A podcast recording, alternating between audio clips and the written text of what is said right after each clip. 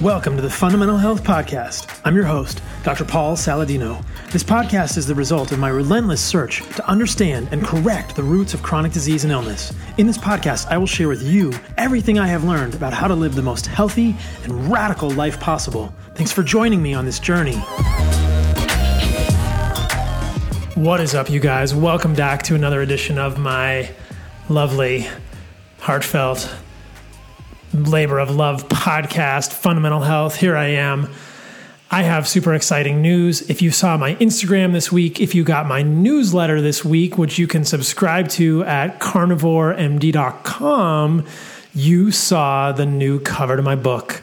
The second edition of the Carnivore Code is now available for pre order. It's super exciting, you guys. Super stoked about this. TheCarnivoreCodebook.com. It is being published through Houghton Mifflin. We are getting much broader distribution to share the message of animal based nutrition, the incredible importance of animal foods in the human diet and the possibility of plant toxicity across the spectrum. So check that out. Please support me if you like my stuff. TheCarnivoreCodebook.com. It is ebook, print, and audio. If you don't see the audiobook up there for pre-order just yet, give it a little time. It's coming. I recorded it. All of these will be available on the official release date of August 4th, 2020. If you like this podcast, please leave me a review at iTunes. It so helps this podcast reach more people. As I said in the beginning, this is a labor of love. This is probably one of my favorite things, and your support means the world to me. If you've read my book, The Carnivore Code, please leave me a review on Amazon. You can go to the Amazon page for either the first edition or the second edition and leave me a review. It helps so much, and your opinion matters. If you value this work, if you you think this work has helped you, let other people know so that more people can benefit and we can show them that many people are being misled in so many, so many ways. My guest this week is a great friend of mine, a really amazing individual. Dr. Al Dannenberg is a periodontist. He's a specialized dentist that deals with gums and gingival issues and the bone of the jaw. He's like a super dentist. Uh, not to take away anything from dentists, but he's he's a specialized dentist. And after 44 years of practice, he was diagnosed with multiple myeloma. As you'll hear in this podcast, we talk all about the dietary changes that he made, including a carnivore diet that appear to have included, that appear to have resulted in pretty significant health improvements.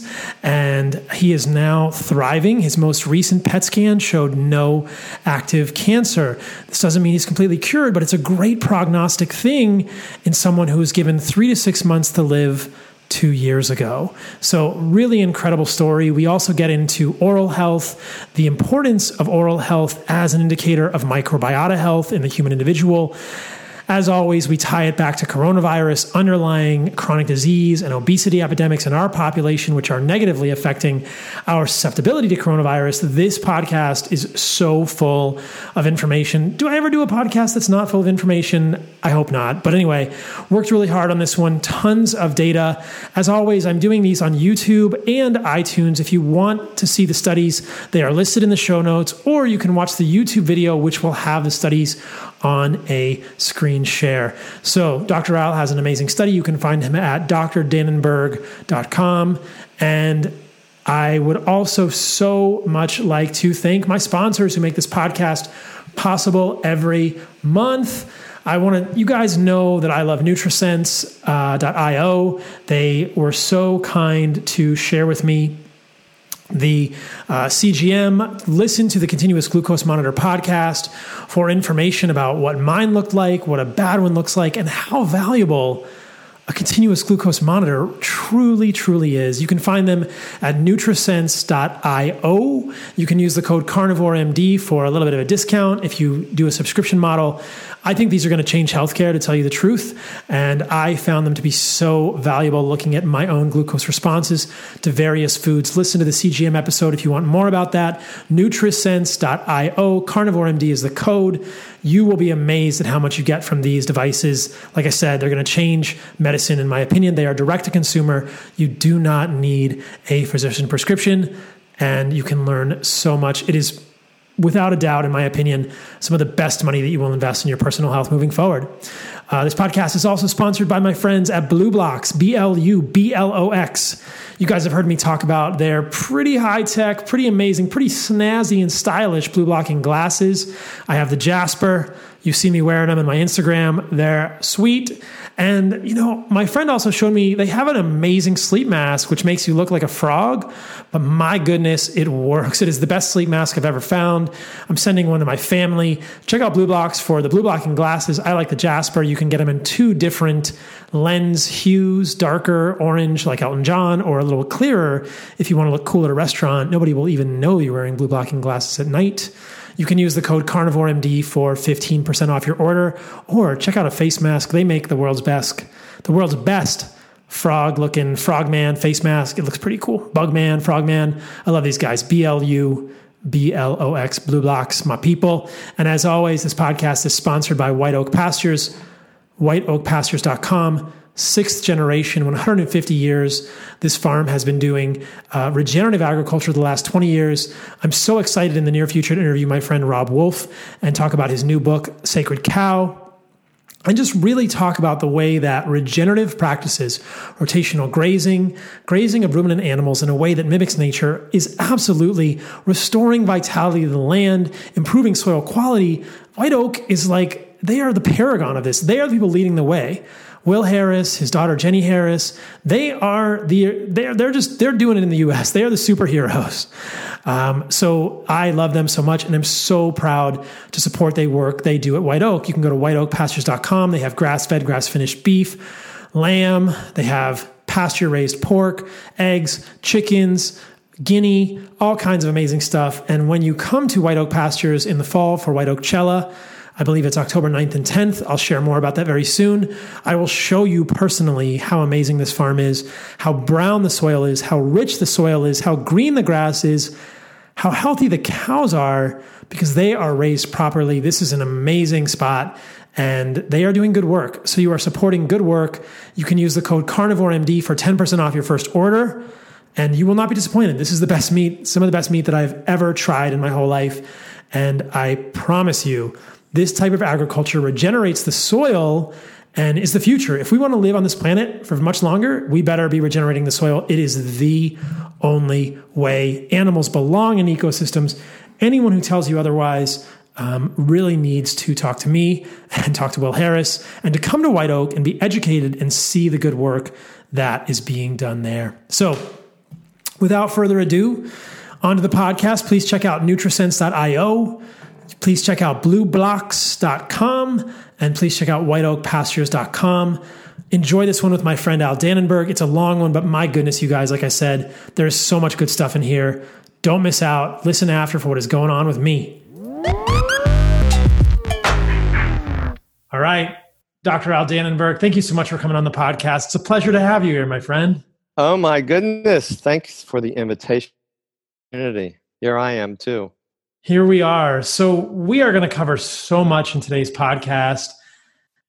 I talked a little bit about your bio in the introduction, but let's just start with your story because it's a very remarkable one. And I think that your story of integrative, nutritional based biologic dentistry leading to your own health issues will be a great jumping off point for so many of the things which we're going to cover today. So, let's start there. Let's start with your story in a, in a I, nutshell, and we'll go from there. Lots of oh, a nutshell. See, I was going to give you my ten-hour version. Come right. on, what my nutshell? Oh my god, let me think how I can make it in a nutshell. So my story is: first of all, I'm 73 years old, so you got to understand that. So I go a long way back. I was practicing periodontics for 44 years, but at the age of um, 59, I had a, a stroke. And I had this stroke. I had no idea why. I was five, seven inches tall, so five feet, seven inches tall. Obviously, uh, um, not a tall guy. I weighed about 187 pounds, so I was kind of chunky, I guess. I didn't realize that. I ate a lot of great food, lots of carbs and sugar and cakes and cookies. I thought I was healthy. You know, I jogged a little bit every week. Um, you know, I thought I was okay. I had a stroke. Obviously, I wasn't okay. My conventional doctors saved my life. They put me on seven medicines for the rest of my life, and that didn't cut it for me. And I asked them, why did I have the stroke? What's going on? They had no idea. And then they said, um, just eat healthier and have a healthier lifestyle. Well, what the hell did that mean? So I needed to do some research. So I went to the organizations that I thought could give me some direction American Heart Association, the American Cancer Society, the American Diabetes Association. I thought they would give me the information I needed. Now, here, I'm a healthcare professional. I had no training in nutrition or lifestyle in, in dental school or graduate school. I'm a periodontist. And then I'm looking at these medical institutions that should give me information. So I listened to them. I did what they told me to do. And let's fast forward from that point of 59 to the age of 66. And I was doing everything that they were suggesting to do. I maybe lost four or five pounds. I was still on seven medications. And then at the age of um, 66, I found a course in nutrition for healthcare professionals at the Kripalu Center for Yoga and Health, of all places. Phenomenal course. I thought it was going to really hone everything, uh, hone everything for me, and and just summarize what I learned. So I went to this program, and I learned that I was doing everything wrong. And I learned about primal nutrition and primal lifestyle, which I had no idea what those terms meant. But after five days, I learned it.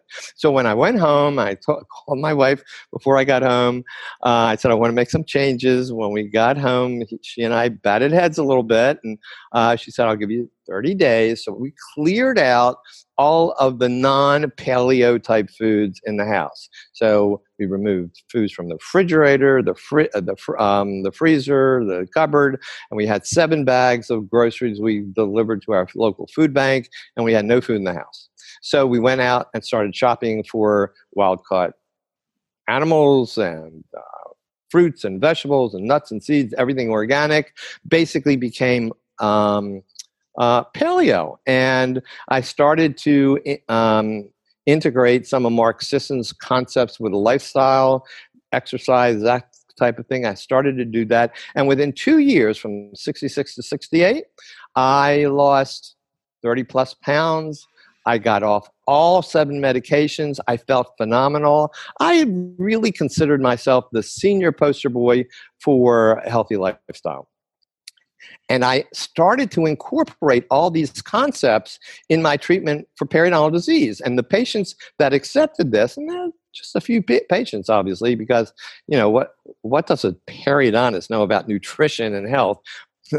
but a few people actually listened to what I suggested, and they got so much better results. As a matter of fact, once I changed their diet and they understood changes in their lifestyle, we could treat active gum disease, not severe gum disease, but active inflammation, gingivitis certainly, without any oral treatment in their mouth. Just diet changed it. So they got they got very excited. I got very excited, and I was lecturing and doing um, uh, consultations all over the world, actually on on Skype at the time. And then here I am the age of 71, April of 71, I'm speaking at Paleo FX meeting. I'm leaving from Charleston to go to Austin. I ha- have to travel through Atlanta airport, which is big. And I generally carry my bag on my right shoulder and walk from the concourse to concourse if I have enough time. So I did that.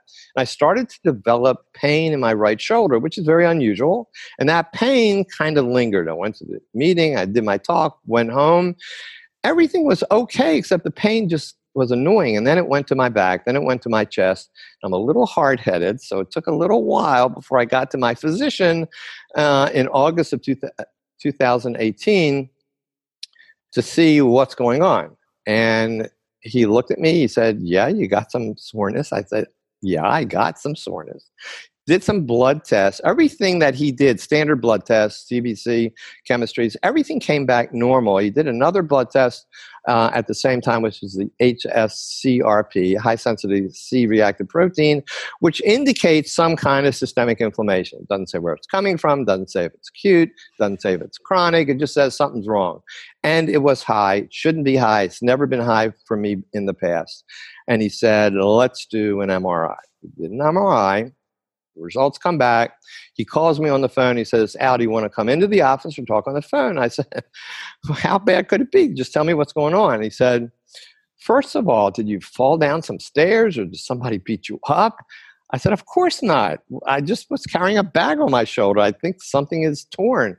He said, You have two, vert- uh, two um, crack ribs, a vertebral compression fracture, and a crack in your right, uh, uh, right side of your pelvis.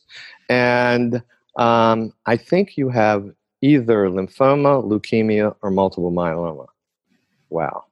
Now, here I am, 71 years old, thinking I am the pillar of health. And I feel like the pillar of health, except I have some chest pain. And I'm getting this diagnosis or the series of diagnoses. So he brings in an oncologist. We do a PET scan. As you know, a PET scan is a, a, a CT scan, three dimensional kind of thing that they inject um, a radioactive glucose solution in your vein, and any cancer cells eat it up and the CT scan glows where the cancer cells are. So we do that. There's a mass on the side of my spine. We do a CT biopsy of that and a bunch of other chemistries that are very significant for cancer. And my wife and I, my two adult kids, are in the um, the room of this oncologist who I am meeting for the first time. And he's a great guy, and he's my oncologist today, and he's a conventional oncologist, and he he tells me I have IgA kappa light chain multiple myeloma with innumerable lytic lesions in my skeleton. So there are a lot of forms of uh, multiple myeloma, but one of the ways to describe multiple myeloma is how many holes you have in your bone structures. And it may be one lytic lesion, two lytic lesions, five lytic lesions. The radiologist couldn't count them all, so they said innumerable. I have a skeleton that is like a, a, person with severe osteoporosis. And I have severe risk of fracture, pathological fracture. And that's what happened uh, without me knowing, um, breaking bones. And that's what caused my, po- my pain in the chest, um, which at that, at that point was pretty severe. And he said, and this cancer is incurable. There is no cure today for this cancer. He said, but but we have good news, and we want to get you on chemotherapy right away. This cocktail chemotherapy will probably put you in remission. Um, you're really not a good candidate for stem cell therapy. You probably do bisphosphonates to help your bone structure, and you'll go back and, and you'll get in remission. And I said, well, then what happens? He said, well, unfortunately, the disease is going to come back. We'll need new chemotherapy, more caustic because the previous wouldn't work any longer. And eventually, none of the chemical drugs will work, and you're going to die from the complications of multiple myeloma. And this was uh, when? 2008, September 2018. He mm-hmm. gave me three to six months to live at that point.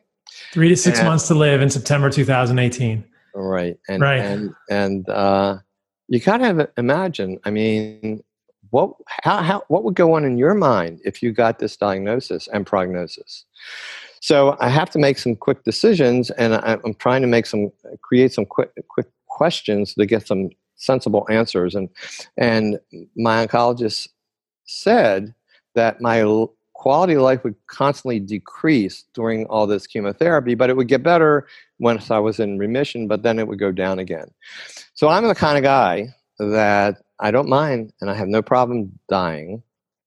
I just have a problem with debilitation uh, over time, and and I don't want to live in a decreasing quality of life.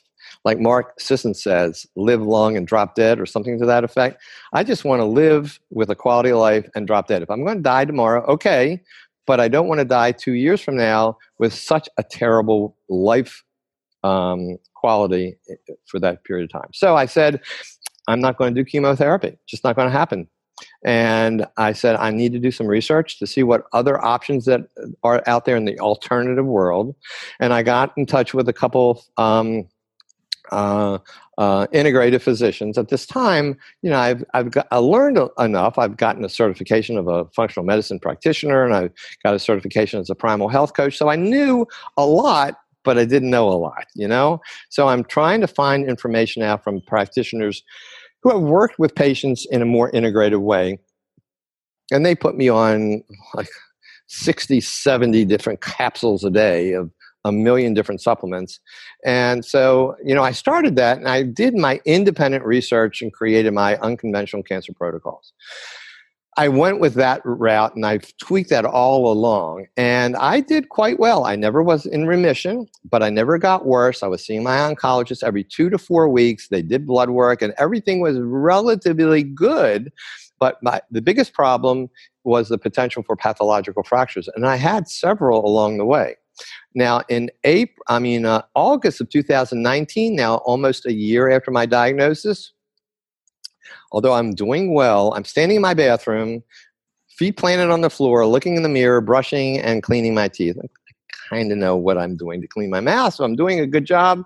And I'm using some dental floss. I'm turning slightly to the left to throw the dental floss away. Now, mind you, my feet are planted on the ground. I know I have a fragile skeleton, and I twist 90 degrees to the left all of a sudden, I'm assuming all of a sudden, I think that's ha- how it happened. My right femur snaps in half and I collapse to the ground. I mean, when you're not with one leg, you can't balance yourself. I collapse, I break two more ribs and fracture my right humerus in half. I am in excruciating pain and I can't move, but I can scream and I scream really well.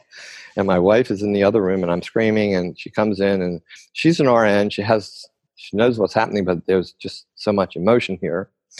She calls EMS. They try to get me. It's it's difficult to get a stretcher into a bedroom, but they eventually get me into a gurney or whatever and get me to the hospital. And I'm ready to die. I want to die, and I'm ready to die. I know that I've outlived my prognosis, and from this point on, I believe the quality of life is gone. So uh, they fixed my right femur because I could have had um, a perforation of the femoral artery and I would have bled to death. So they fix the right femur. They don't fix my right arm, the humerus. And they they drug me up. They I have a catheter in. I have I need to use a bedpan. It is amazingly demoralizing, and I give up. They send me to a hospice hospital to die. So this is the end of August. Now September uh, this is a week or so later, there's a hurricane coming through Charleston, and it's called Hurricane Dorian. It's moving at one mile an hour, has 187 mile an hour winds. It's very devastating. The hospital is ordered, the hospice hospital is ordered to evacuate. They have no idea where to send me. So my wife, again, with her connections, she gets a hospital bed into the house. They evacuate me to the house, and now I'm in this hospital bed. The hurricane comes through. We have lose power for the next 13 hours. By the way, hospital beds are electric, so that doesn't move. I can't move. It's hot, it's sticky, there's no TV, there's no radio, there's no phone. Life is terrible, and I'm ready to die. So, my wife smart enough, she's a phenomenal pillar of my life, and smart enough, she dealt, de- deals me some tough love. And, and she says, you know, you've been a survivor all the way up to this point. You are not a victim. Um, get your head together and get you get back on your protocols. It really served you well until this accident in the bathroom. So she get, brings in a, a, physical therapist. They work with me. The catheter comes out. I start walking a little bit out of the bed. Eventually, within two, three, four weeks, I'm outside and walking with a walker. I go to my oncologist, and I'm really doing fine. And I revoke hospice. At that point, my oncologist realizes that there are two new immunotherapy drugs that are recently approved for my disease, and they are not chemotherapy drugs. They are um, human derived monoclonal antibodies to help take care of my cancer cells and the damage of my bone structure. And I now incorporate that into my unconventional cancer protocol. So that is now in October of 2019 and we can kind of move forward. Um, I'm continuing to tweak my protocols, and we can talk about diet along the way too if you want later on. But then it comes to May of uh, this year, May 8th, 2020. My oncologist wants to see how my cancer cells are doing. Uh, again, I'm staying relatively stable um, with blood chemistries. And so we do a new PET scan. So the first one was when I was diagnosed. There was a second one in sometime of June 2019 that showed lots of cancer. And now this one, May 8th. So I do this head to toe uh, PET scan. And he calls me that evening and says, Al, get your wife on speakerphone. So I do that. And he reads the uh, radiology report. And it basically says there is no active cancer cells throughout your entire body. And I said, there was a pause, and I said, George, read that again. Read that again. I want to make sure I, I'm hearing what you're saying. And he is telling me that there are no active cancer cells. So I am literally floating on air, and he's shocked. He has no idea didn't have any idea that that was going to be that positive. And the reality is, I'm not in remission and I'm not cured because PET scans are only as efficient as they can be. So they only can see moderate to severe clumps of cancer cells. I can't see some of the cancer cells that are floating around. And I still have a little work to do, but I am doing extremely well. And here I am. And that's my story. And I feel great Which for a guy that should have died in December of 2018. Right. And yeah. And there was there's a very interesting piece of this that you that you left out, Al. Oh, um, tell me, tell me, tell me. Tell tell me about how you've been eating for the last five or six months. Oh yeah. So let's start off that when I when I did my course in uh, Kripalu, I started paleo. So the age of 66 to when I was diagnosed, I was a paleo guy. When I was diagnosed in September 2018, I did paleo, but I went more um, autoimmune. So I cut out nightshades, kind of, you know, eh, things that may be triggering an autoimmune reaction or a, a cytokine type of reaction. So I, I, did that, and then I did some phenomenal research. There's this guy. His name is Paul Saladino. You may not know him, but there uh-huh. he has this website. God, I'm Carnivore MD. Who who'd have thought it?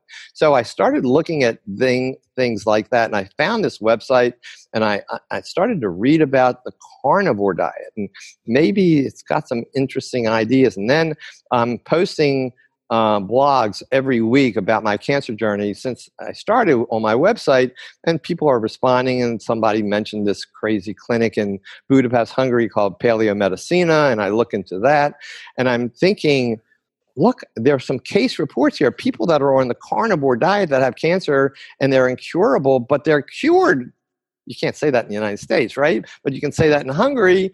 I mean, and yeah, Hungary. So I'm looking into it and it, it makes sense. And I started January 1st, 2020, and I am doing it strictly. I mean, at least for, you know, I would say if I cheat, it's, it, it, you wouldn't call it a cheat. So I am strictly adhering to this carnivore diet and especially a two to one or greater fat content based on grams because I am trying to be in ketosis as much as I can. Now, the reason is that cancer is a is not a genetic disease. It it is a disease of metabolic dysfunction and mitochondrial dysfunction. So I know that I can address this uh, metabolic dysfunction by eliminating at least 50% of what these cancer cells want to eat, and that's the glucose. I can't get rid of the glutamine, and I don't want to do that, and I can't do that. Um, Thomas Seyfried says there are ways to do it. I'm not so sure I can do that, but I can control this glucose on a carnivore diet if I'm on if I'm living in ketosis. And of course, the Medicina Clinic is telling everybody that everybody can live on a, a with ketosis um, throughout their entire lives, and certainly their their medical uh, patients are getting results that no one is getting without other medicines strictly on this diet that they call a paleolithic ketogenic diet which is really so a, been, which is really a higher fat carnivore diet. And I'll get into all that and we can talk about. Yeah. So the carnivore diet is my, is my way to eat. Yeah. So they nuance it too. And they say you, you need to be at least on 70% carnivore and you can have up to 30% healthy vegetables if you want. Right. Right. Okay. Yep. Yeah. So I just think that, I mean, I, I wanted in the beginning of the podcast to, to kind of show people what's what an interesting part of this case study. And there's so many pieces of this that we're gonna that we're gonna go deeper into in this podcast. The first is i definitely want to talk about your experience as a periodontist which as i understand it is, a, is someone that's trained as a dentist but really works with the gums and the the other soft tissues of the mouth. Is that correct? Yeah the gum the tooth structure the bone surrounding the gum and, mm-hmm. and everything around the jaw as far as infection is concerned. Yes mm-hmm. definitely And most people will know that that I have a lot of interest in the work of Weston Price from the 1930s and 1940s, who was a, was a dentist. And I think that one of the cool things about having you on the show right now is that I've always wanted to have someone who dealt with the mouth. I wanted to have a mouth doctor on the show because I've always been very vocal about the fact that I don't believe in systems medicine. I don't believe that there there is a balkanization of systems in the body, or there should be a siloing of individual specialties in medicine. And I've always thought that the, the mouth health, and this is not surprising to most people who will listen to this podcast, but the health of the mouth, and especially the health of the teeth and the gums, but the whole mouth in general, is as you've said, such a reflection of the whole body. And I've never Absolutely. had anyone who can speak to that on the podcast. So we're going to talk about that for sure. Okay. But in addition to that, you have this own incredibly fascinating story of your own recovery. And when you were, we've been emailing now for months and months. And when you when you mentioned that your recent PET scan was negative, I thought that's a really cool point to highlight that here's a gentleman who is doing many things and we're going to talk about your as you call your your non-traditional cancer protocol and you're including a couple of monoclonal antibodies which are with mainstream medicine are probably having an effect. And you're also oh. eating an entirely animal-based diet and seeing a very good response to a cancer that should have you know according to all prognoses was going to kill you over a year ago. And right now we can talk about how you're doing now but i just wanted to make sure that we highlight that at the beginning of the podcast. We'll go through some of the cases from the Paleo Medicina Clinic in Hungary. We can talk about our opinions. We may differ a little bit on the, the metabolic theory of cancer, and we can get into the Warburg hypothesis and the Warburg effect, which is a little bit granular. But I think I thank you for sharing your story because I just wanted to highlight at the beginning that here's a here's Al, you know, this this decorated periodontist who's been practicing for 44 years, knows the mouth very well, had your own personal story of transition from what sounds like a pretty standard American diet, um, causing a stroke at age of 59. Western medicine, unfortunately, uh, doesn't really have a lot of answers for why that happened, when in fact it was maybe kind of obvious that that had to do with the fact that you were eating a basically standard American diet. And, and I want to make sure that in the podcast we highlight that, at least from my perspective, and we may differ on this, that, that all carbohydrates are not created equal. and you know, you you know, people will say I was eating lots of carbohydrates, and I I would it would be interesting to hear about what carbohydrates you were eating before pizza, you had stroke at age popcorn, 59. pizza, popcorn. You know, okay. so these are uh, submarines. These are real carbs that everybody, sadly enough, that is unhealthy in the United States are eating every day for every meal, and if they're not eating it uh, at a fast uh, drive-through restaurant, it's in their processed foods if they only look at the ingredients. You know, you can buy foods at Whole Foods, but it doesn't mean it's healthy. Just look at the ingredient level uh, label. So these right? are grain-based carbohydrates, and right. as you're suggesting, the advice to you as a someone who had obesity, as a 59 year old who was 5'7", 189 pounds, maybe your BMI was 27 or 28, who knows um, you know, the advice was eat less, move more, not change the quality of your diet. And this is something that I've been highlighting repeatedly throughout all of this coronavirus epidemic and all the people that I've had on for the last three to four months is really drawing a line in the sand between this this ideology of Western medicine and this this in what I would consider to be pretty um, pretty damaging ideology that's even present in the quote nutrition community and some of the people who are uh, advocating for if it fits your macros or all foods fit, saying that it's okay to eat Pop Tarts as it's okay to eat pizza, just don't just don't exceed your calories.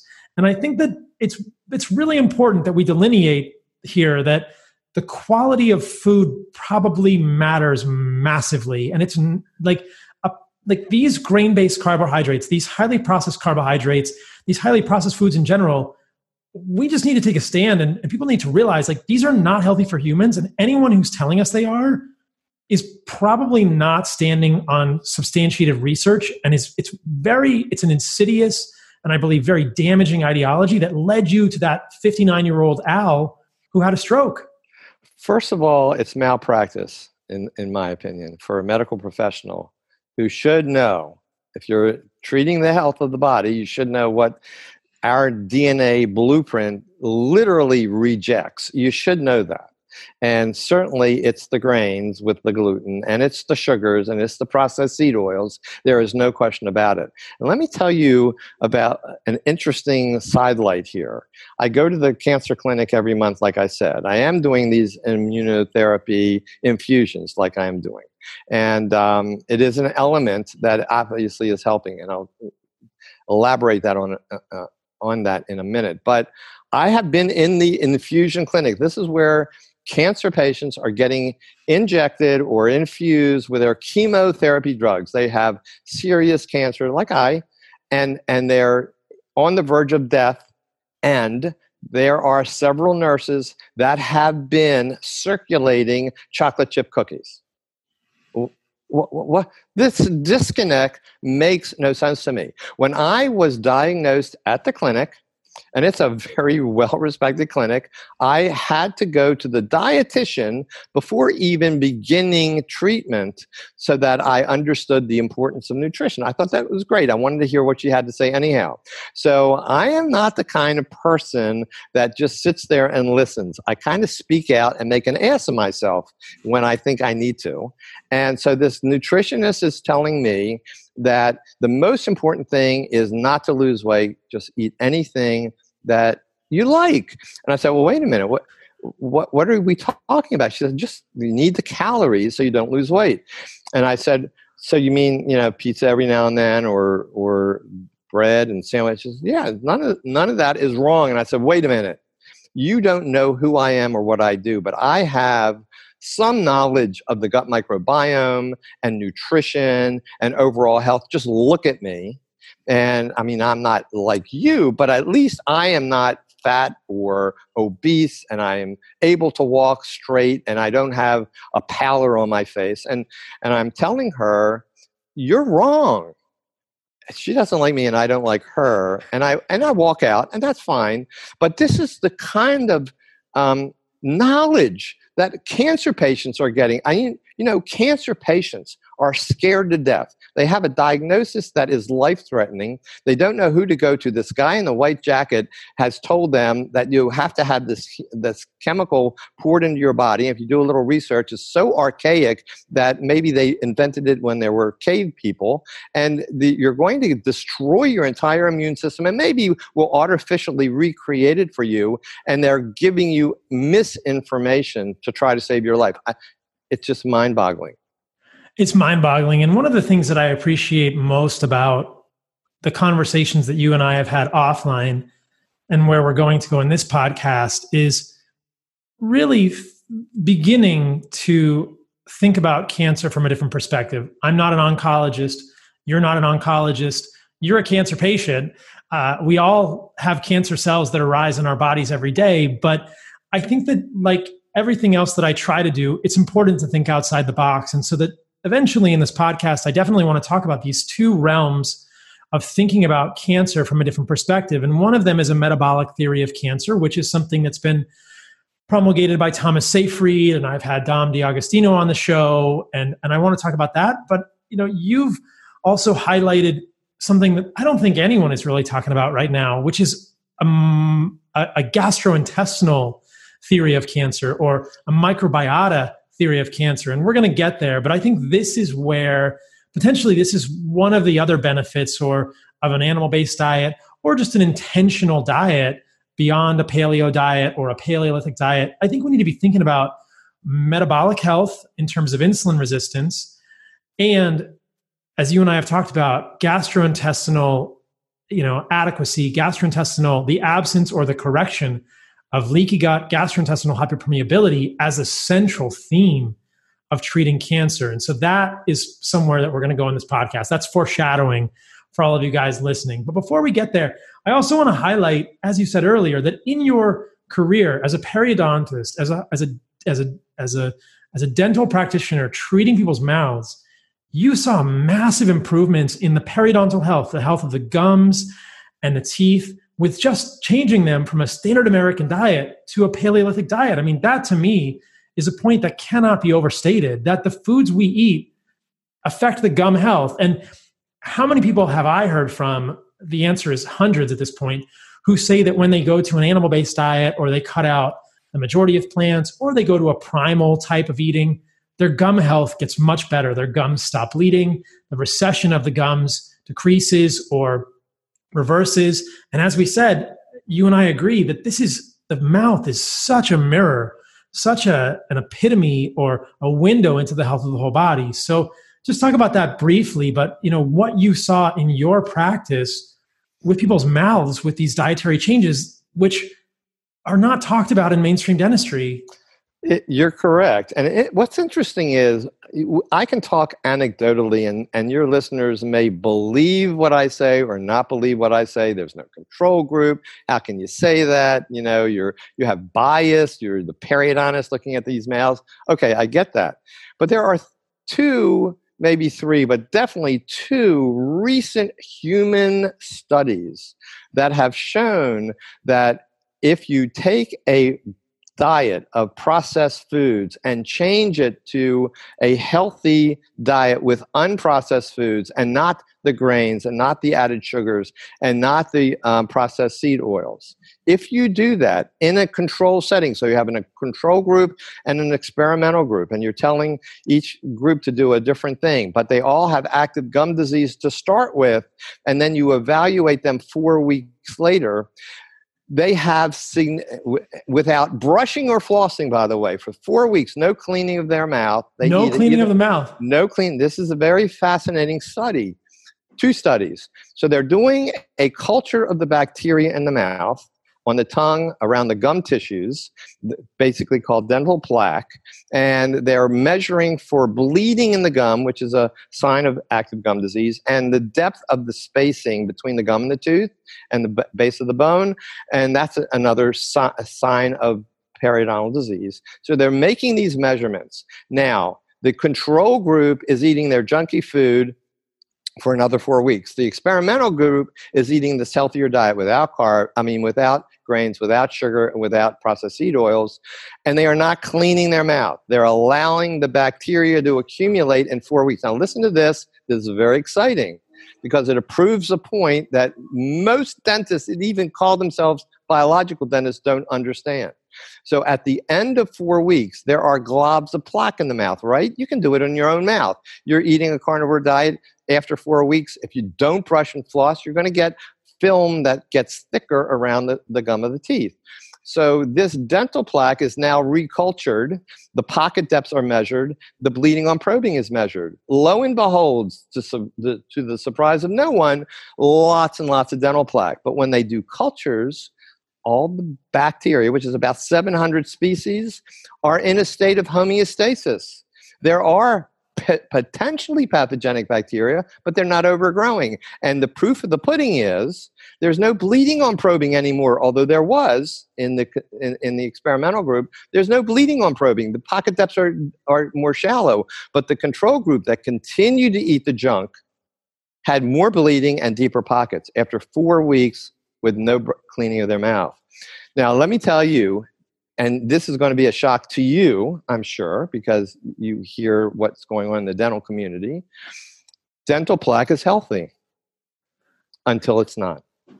So here's the point the biofilm around the teeth at the gum line is a healthy, natural biofilm. How do I know that? Well, I'm just telling you the studies that were done. But we can look back prehistoric times, look at dental jaw remains from 10,000 to 20,000 years ago, you will see calculus, um, mineralization around the tooth at the bone level of these jaws. But if you look carefully, very little damage in the bone, so there's no periodontal or periodontitis, very little tooth decay.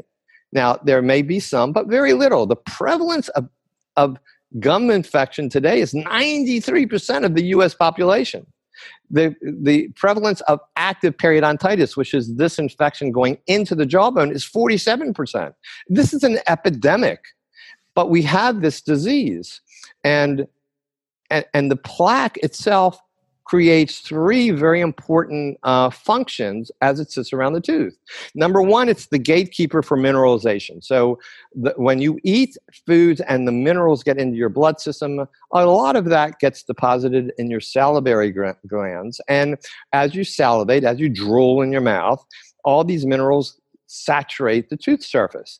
You don't get mineralization from toothpaste or a supplement that you swallow or you rinse with. That's a misnomer and that's a joke. I can't believe that people are promoting the mineralization comes from the constant flow of saliva 24 hours a day, seven days a week. And these minerals get sucked up into the dental plaque, and the plaque kind of acts as a gatekeeper to allow the minerals to penetrate the root 24 hours a day, seven days a week to remineralize it as necessary. The other thing is, dental plaque has a variety of chemical buffers, natural buffers in the body, that actually maintain a pH, an acid level that's normal, 5.5 or higher, meaning it's not that acid to create decay. Decay only forms when there is a pH less than 5.5 for an extended period of time.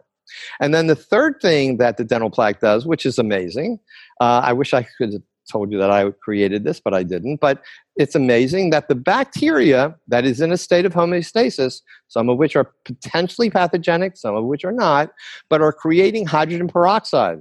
And this form of hydrogen peroxide is destructive to other potentially invading pathogens inside your mouth, but not in the in the plaque. So they try to get into the plaque, and the the hydrogen peroxide kills it automatically.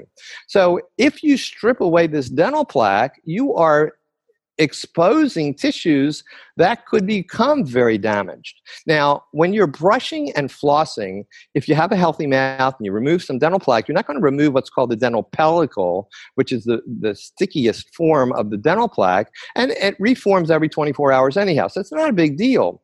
But there are dentists, and I would say the majority of dentists, and certainly there are hygienists, that that use what's called disclosing solutions, especially for kids. This is a vegetable red dye that, that you swish in your mouth, and it stains the dental plaque bright red. And the idea is you scrub that until it's gone. And they teach to remove all the dental plaque. Totally incorrect. Then they also teach if it, it, since you're not going to clean your mouth that aggressively all the time, I want you to suck on these tablets or eat this food or whatever to re- prevent this dental plaque from forming, like food that has xylitol, which is an artificial sweetener. It's terrible anyhow for your gut, but in addition to that, it prevents plaque from forming. So you're stripping away the protective biofilm that your body was designed to protect itself.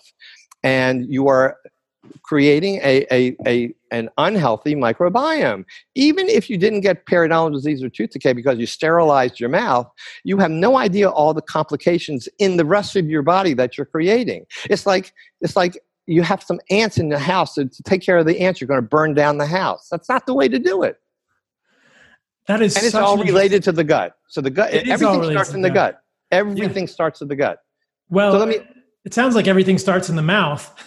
and then well, and, yes, then the mouth is related to the gut. But we'll get to the gut too. Okay, well let me let me make this point because that is another point that may be misinterpreted. Yes, everything starts in the mouth, but so the mouth is the mirror and it looks at uh, what's going on and if, if, there is inflammation and periodontal disease it will spread into the blood system and it spreads into the lymph system and it literally travels the myelin sheath of nerves which mo- most people don't understand that gets on, into other parts of the body. And some of the vir- very virulent bacteria like p, gingi- p. gingivalis porphyromonas gingivalis one of the very active um, bacterium that that imparts this periodontitis infection literally can get into red blood cells, become dormant.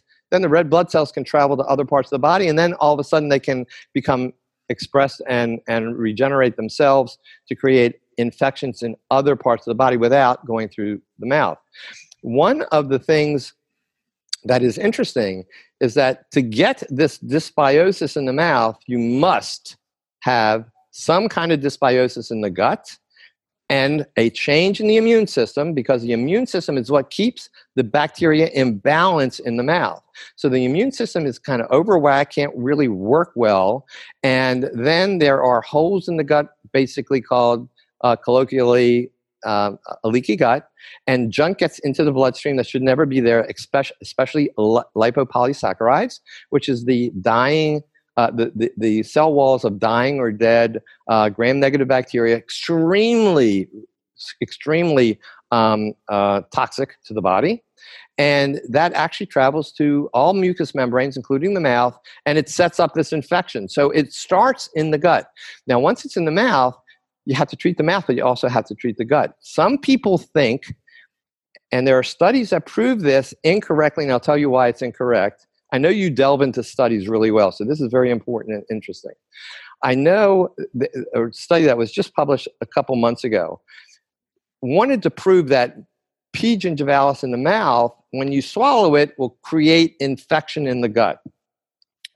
Interestingly, they don't do it in humans. They did it in rats and mice. And yes, they put P. gingivalis in the mouths of, of mice and rats. They swallowed it and they got dysbiosis in the gut. They didn't realize, or they didn't tell the breeders that the gut, uh, the stomach in mice have a pH of around 3.7 to 4.7. And the stomach acid in the human is 1.1 to 1.3. P. gingivalis is killed in the stomach acid in the humans. It's not killed in the stomach acid of rats. Therefore, it goes into the gut. Of course, P. gingivalis is not normal for a, a rat or a mouse to have anyhow. So the point is the mouth is not a, an island unto itself, but the infection didn't start in the mouth. But once the infection is there, it goes back and forth. And just to kill the bacteria in the mouth, in, uh, indiscriminately is not the answer, and not treating the, the gut is only causing more problems later on. so, you know, in, in other talks that I've given, I joked about how you you can't be an endocrinologist, you can't be a rheumatologist, you can't be a psychiatrist because for any of those you have to be a psycho neuro immuno endocrinologist, you know. And and basically the conclusion that I've come to is that all physicians of all types, including dentists, really just have to be inflammologists. You have to look at where the inflammation is coming from and look at the immune system. And as you're so eloquently describing, a lot of the problems in the mouth begin in the gut. And so, Correct. why do the things begin in the gut? Well, as you're saying, because we are eating foods that damage the lining of the gut, which affect the immune system, which cause endotoxemia, the movement of lipopolysaccharide, these fragments of gram negative cell walls into the body, creating immunologic compromise. And thus the process begins. And this is one of the reasons that I am so interested in the carnivore diet. And I think we share an interest in this because of the absence of plant molecules, lectins, oxalates salicylates, on and on and on, other phytoalexins from plant foods that could damage the lining of the gut or be seen as invaders and trigger an immunologic reaction in the gut, lectins, etc. This mechanism has been well documented with gluten and alcohol, where that when you pass the gluten fragment or fragments, fragments of, of gluten into the gut, they have a bit of molecular mimicry and they trigger an immunologic reaction in the gut. You get zonulin released at the level of the gut epithelium, and you get what's called leaky gut. And I think that, that you're right, that, that the majority of human chronic disease has to do with triggering this opening of the gut junctions, this leaky gut. And we know many foods do this. And there's a whole chapter in my book, The Carnivore Code, about how lectins do this, how oxalates might do this, how many foods might do this, how many plant foods might do this. And so I think some of your, from our previous discussions, it sounds like a lot of your interest in an animal based diet or a carnivore diet is stemming from a gut health perspective. And we'll get into all that soon. But I love that you highlighted this idea about plaque. This is so counterintuitive and not necessarily counterintuitive. It's actually very intuitive, but it's counterculture and it challenges the status quo. I have a really good friend who uh, used to be deeply involved in a dental clinic, and he says, Our ancestors didn't brush, didn't floss, and didn't get cavities. And I've always wondered the same thing, Al, which is why I've always so appreciated our conversations. what is what kind of mouths is Weston Price? And I didn't train as a dentist, so I have to defer to your expertise. But what kind of mouths is Weston Price looking in in the West Indies or Polynesia or in Africa? And, and what is he seeing? I mean, how are people brushing their teeth like we all know they have to? You know, 70, 100 years ago in in the Polynesian atolls, and as you're saying, they're not. They're not Correct. brushing their teeth. And Correct. and the plaque the plaque is healthy as long as the balance of bacteria is there. And this is i think what people misunderstand about the gastrointestinal microbiome. And as you're suggesting this is what people misunderstand about the oral microbiome. Most of my listeners will know that the microbiome is not just in your gut. It's on your skin, it's in your mouth, it's in your nose, it's in your throat, it's in the vagina, it's in the anus, it's everywhere. We have a microbiome everywhere, and they're all interconnected webs of different bacteria. And how cool is it that this oral, this oral microbiome really doesn't need to be brushed or flossed all the time, and that plaque can exist, as you're saying, in a healthy way. That flies in the face of modern convention, which just wants to just like everything else, I mean, it's the paradigm is exactly the same here. We want to use hand sterilizer and antibacterial soaps with xenoestrogens and face washes and face creams with benzoyl peroxide. We're trying to kill bacteria everywhere, and we are trying to nuclear kill bacteria in our mouth. Even more so today with the COVID stuff yes. going on. That scares me because everybody is using these hand sanitizers. All of a sudden, your hands are going to get raw and red, just like dentists and physicians that that were washing with these um, chlorhexidine r- rinses every time they saw a patient and all of a sudden their skin breaks out and, and it's pretty un- unhealthy and ugly looking it, it is a huge problem and I talked about that in the podcast I did with Ben Lynch. Concerns about overuse of hand sanitizer, both because of xenoestrogens, parabens, and phthalates in those chemicals, things like triclosan and dial soap, and also because of disruption of the microbiome on our hands. Ben made this amazing point that if you decrease the diversity of the oropharyngeal, the nasopharyngeal microbiome, the collection of organisms in the nose and the throat, we're more susceptible to a flu virus that enters there. And so this isn't to say that that a virus can't be transmitted if you shake someone's hand, but let's just let's weigh pros versus cons here and and and how do we how do we really navigate this? And are people going to go overboard with hyper sanitization on a previous phone call that we had you mentioned something to me that has stuck with me. I think that mouthwash must be a multi hundred million dollar industry at this point because it just it feels like it's so clean Right. It's just like if you if you wanted to nuke your mouth, what is better than mouthwash? But tell me what you shared about mouthwash uh, so a few this months is very, ago. Because this is very interesting because yeah. again, you go to the dental office, they are either selling mouthwashes that are antimicrobial or they're recommending a variety of brands that are over the counter or even prescription mouthwashes. They even use um, therapeutic types of antimicrobials in trays and things for your mouth. So here's very very interesting subject. Not just the con- conversation that we had that, um, th- that you're destroying the microbiome in your mouth. Here's a very specific situation. So when you use an antimicrobial my, antimicrobial mouthwash, you're going to kill a lot of bacteria, of course. And one of the bacteria groups that you're going to kill are the gram negative bacteria on the top of your tongue. And it's going to be great. It's going to taste good. You're going to not have any bad breath for maybe an, another hour um, makes maybe makes you feel better and or a person feel better. And and you do that on a daily basis of course maybe two or three times a day because that's the way you should do it and that's the way your dentist told you to do it and everybody else that's in the marketing world tells you to buy their products so that you can do it. Interestingly enough there was a paper that was published i would say a couple years ago i can't remember exactly what and it was by some cardiologists literally talking to other cardiologists and they said um, if you are you have your patients using a antimicrobial mouthwash every day uh, you might want to stop and here's the reason why if you give these patients high blood pressure medication and you're not getting the results that you want. There is a biological process that if your patients are using an antimicrobial mouthwash every day, they are damaging or disturbing that pathway. And the pathway is this when you eat foods that have natural nitrates in them, your body absorbs the nitrates mainly in the duodenum, and literally 60 70% of these nitrates get into your salivary glands. Um, and those salivary glands obviously are pouring saliva out of your mouth or into your mouth constantly, and these biologically active nitrates get into your mouth. Now, the nitrates react with the gram negative bacteria on the top of your tongue, creating a little chemical reaction. So it reduces it from nitrate to nitrite. And then you swallow the nitrites, not consciously, you just swallow on a regular and it gets into your gut and several things happen. But the majority of what happens with the nitrites that get into your gut is it becomes nitric oxide. Nitric oxide is critical for cardiovascular health health. It's actually important for gum health in your mouth but it also reduces naturally your blood pressure. So if you are killing the gram negative bacteria in your mouth you are stopping the natural pathway from nitrate to nitrite to nitrite nitric oxide.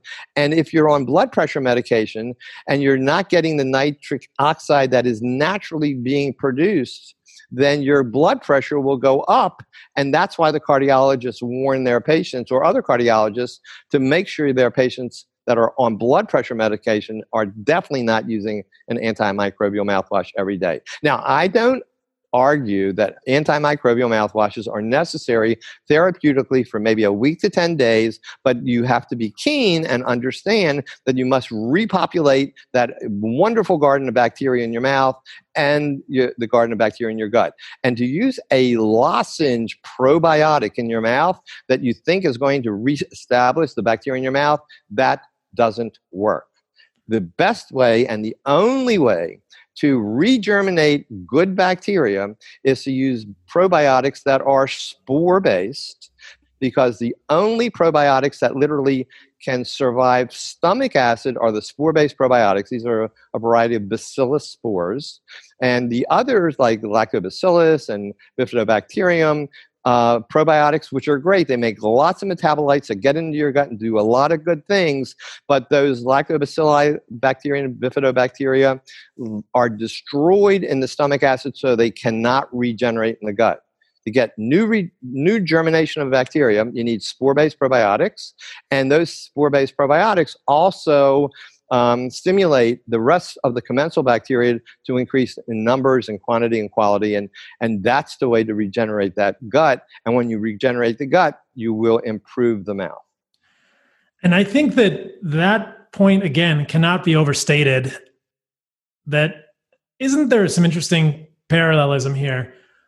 Most people are now aware that we probably shouldn't be bombing our guts with antibiotics, and yet they will easily put mouthwash and just you know, destroy all the microbiome in their mouth, which is a problem. And I think that most people do it because they have bad breath, but bad breath doesn't necessarily arise from a problem in your mouth. It's usually arising from a problem in your microbiome. And I can tell, I mean, if I meet someone with bad breath, it's an immediate indication that they have dysbiosis, that they have a loss of diversity in the gut. And as you're saying, that is going to contribute to a loss of diversity in the oral microbiome. These are intimately connected.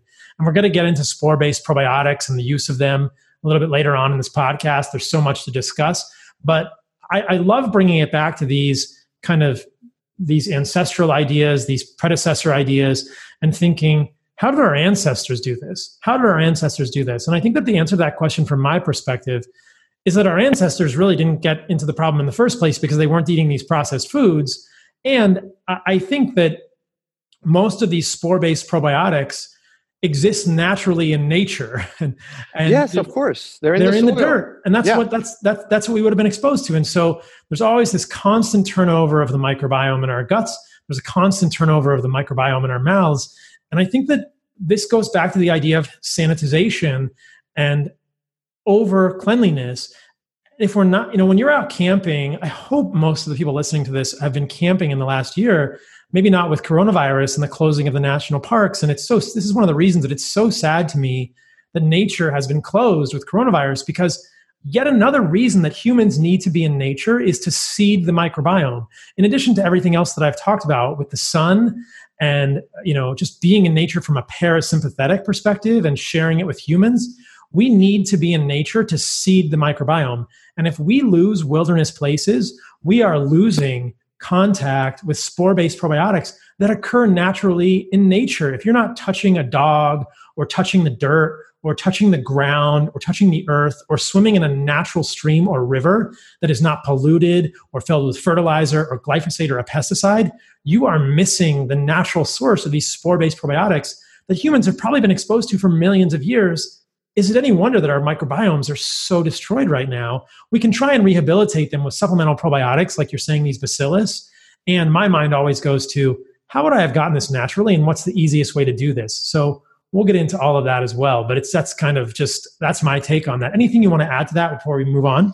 No, you're absolutely correct. I do want to make one other comment, and we're talking about um, incorrect or unhealthy food choices creating lots of problems in the gut. That's true, but that's not the only factor that causes gut dysbiosis. We need to make a point of that because we have a lifestyle, unfortunately, that is generating the potential for damage our mic- for the damage of our microbiome everywhere in our body, especially in the gut. And you know, we have 38 trillion microbes in our body, and we're only 30 trillion human. We are more microbial than human cells. And this actually, if, if we were to sterilize our body, we would die. So other things like glyphosate, you mentioned these are these are chemicals that are in the ground, but people are using Roundup just on their yards, not realizing that it's getting into their system, and it has been proven that it causes cancer. As a matter of fact, there are class action suits right now because of glyphosate use. Um, pesticides, emulsifiers, dirty electromagnetic fields, excess um, exercise, not enough exercise, uh, stress, emotional stress. You can have a healthy gut microbiome and you can have emotional stress that destroys the gut microbiome or, or just the epithelial barrier of the gut. There are a lot of factors that need to be in place. If you ate a beautiful carnivore diet, but you were under stress all the time, you would not have, have a healthy body. And you could have lots of gum disease with a totally perfect diet. So there are other factors, but without a doubt, one, one of the things you have control over is the food you put in your mouth. And certainly that should be the start of a, um, happier day for you. And I want to show these pictures of this case that you shared with me of this patient of yours who was under extreme stress and had severe gum disease and then was able to correct the stress and saw it resolve. And, and you can tell me the story. But I'm also reminded of a book that I'm reading right now, which is Civilized to Death by Chris Ryan um, I'm hoping to get Chris uh, Ryan on the show soon. But one of the things that Chris Ryan talks about is the perhaps false assumption, the false premise that our our current progress away from a hunter gatherer lifestyle is really a good thing or is leading to a better quality of life for humans. And I'll, I'll leave the the depth, the in depth conversation about that to hopefully one that I'll have with Chris on the show soon. But if you if you read my book, if you read the Carnivore Code, if you read Chris's work, if you read the work of Jared Diamond, if you talk to anthropologists, and you look at the work or at least the historical writings of explorers from the 15th and 16th and 17th century, what you hear is that indigenous people were some of the happiest people that they've ever encountered. And uh, I mean, there's an account from Columbus in Chris's book in which he says that the Taino Indians, the T A I N O Indians, were the most you know the, the, the kindest and most um, happy and generous people that he's ever met in his whole life. And he the in a, as chris ryan says in a chilling twist of fate the next sentence that columbus writes in his personal journal is that they would be very easily just easily subdued and make amazing slaves. But his which is terrible. you know it's it's it's just sinister foreshadowing of what happened with colonialism in this country. But the point that is made over and over is that indigenous hunter gatherers are very stress free. They're living a life in which they have everything they need or the majority of what they need provided for them. They can deal with all of the environmental changes and they don't have stress like we have stress. I've had so many conversations with friends over the years where they where we lament the constant incessant low level stress that we all experience. I experience it. I'm trying to get better at it. But it's totally true, Al. And I, I love your point here that if we really take a, strong or a, a keen look at this, think about the way that you feel when you've been on a camping trip for three days and you're out in the woods and really not checking your cell phone and you're in the natural world. It's a very different sympathetic parasympathetic balance than it is in the natural in, in the normal mainstream society, the concrete world, dealing with cars and social media, and it's it's an it's a very difficult trap to escape. So tell us the story of, of this patient right here. I'll share the, the pictures. Well, just share the first picture, which is um, yeah. So that picture, if you look at it, it looks strange because you're seeing lots of teeth and gums. It's not a natural smile. The way these pictures are taken are little plastic uh, contraptions that pull the cheek aside so all the teeth and gum tissues are visible. And if you're looking at it, like I'm looking at it right now, you see the teeth, but you see lots of red stuff underneath of all that that Dr. Saladino was pointing out. And and those are areas of hyperplasia, which is overgrowth of gum tissue, and severe inflammation. But interestingly enough, that young lady didn't have dental plaque, didn't have the, the etiology of what would have caused this gum disease. And I wasn't seeing this patient, but my uh, the periodontist I was working with at time saw this patient and uh, she, he, had her go to her medical doctor to do a, a series of blood work because this kind of uh, inflammation is also reminiscent of what leukemia could look like in the mouth, and also what's called di- dilantin hyperplasia, which is a, a, overgrowth and inflammation of the gum tissues from a drug called dilantin that's used for epilepsy. And so uh, we needed to make sure he needed to make sure that none of these other systemic uh, idiosyncrasies were a problem. And it, she came back with basically a healthy medical report. Um, but she started to confide in this periodontist that I was working with, and, and she told him that she was working, this is in Charleston, South Carolina, that she was working for an employer who was verbally and sexually abusing her over a period of a long time. Now, she had no ties in the city, she had no family in the city, and this periodontist convinced her to literally quit the job and if she couldn't find a job, she actually moved away from the city, found an excellent job, and she disappeared from the practice for four months. Then she came back, and when she came back, she uh, just wanted to to show this other periodontist how her mouth was doing. She had no dental treatment and no medical treatment, and mind you, there were no signs of the etiology of gum disease uh, in her mouth. So when she came back, all of the lesions were gone if you can show that picture. Mm-hmm.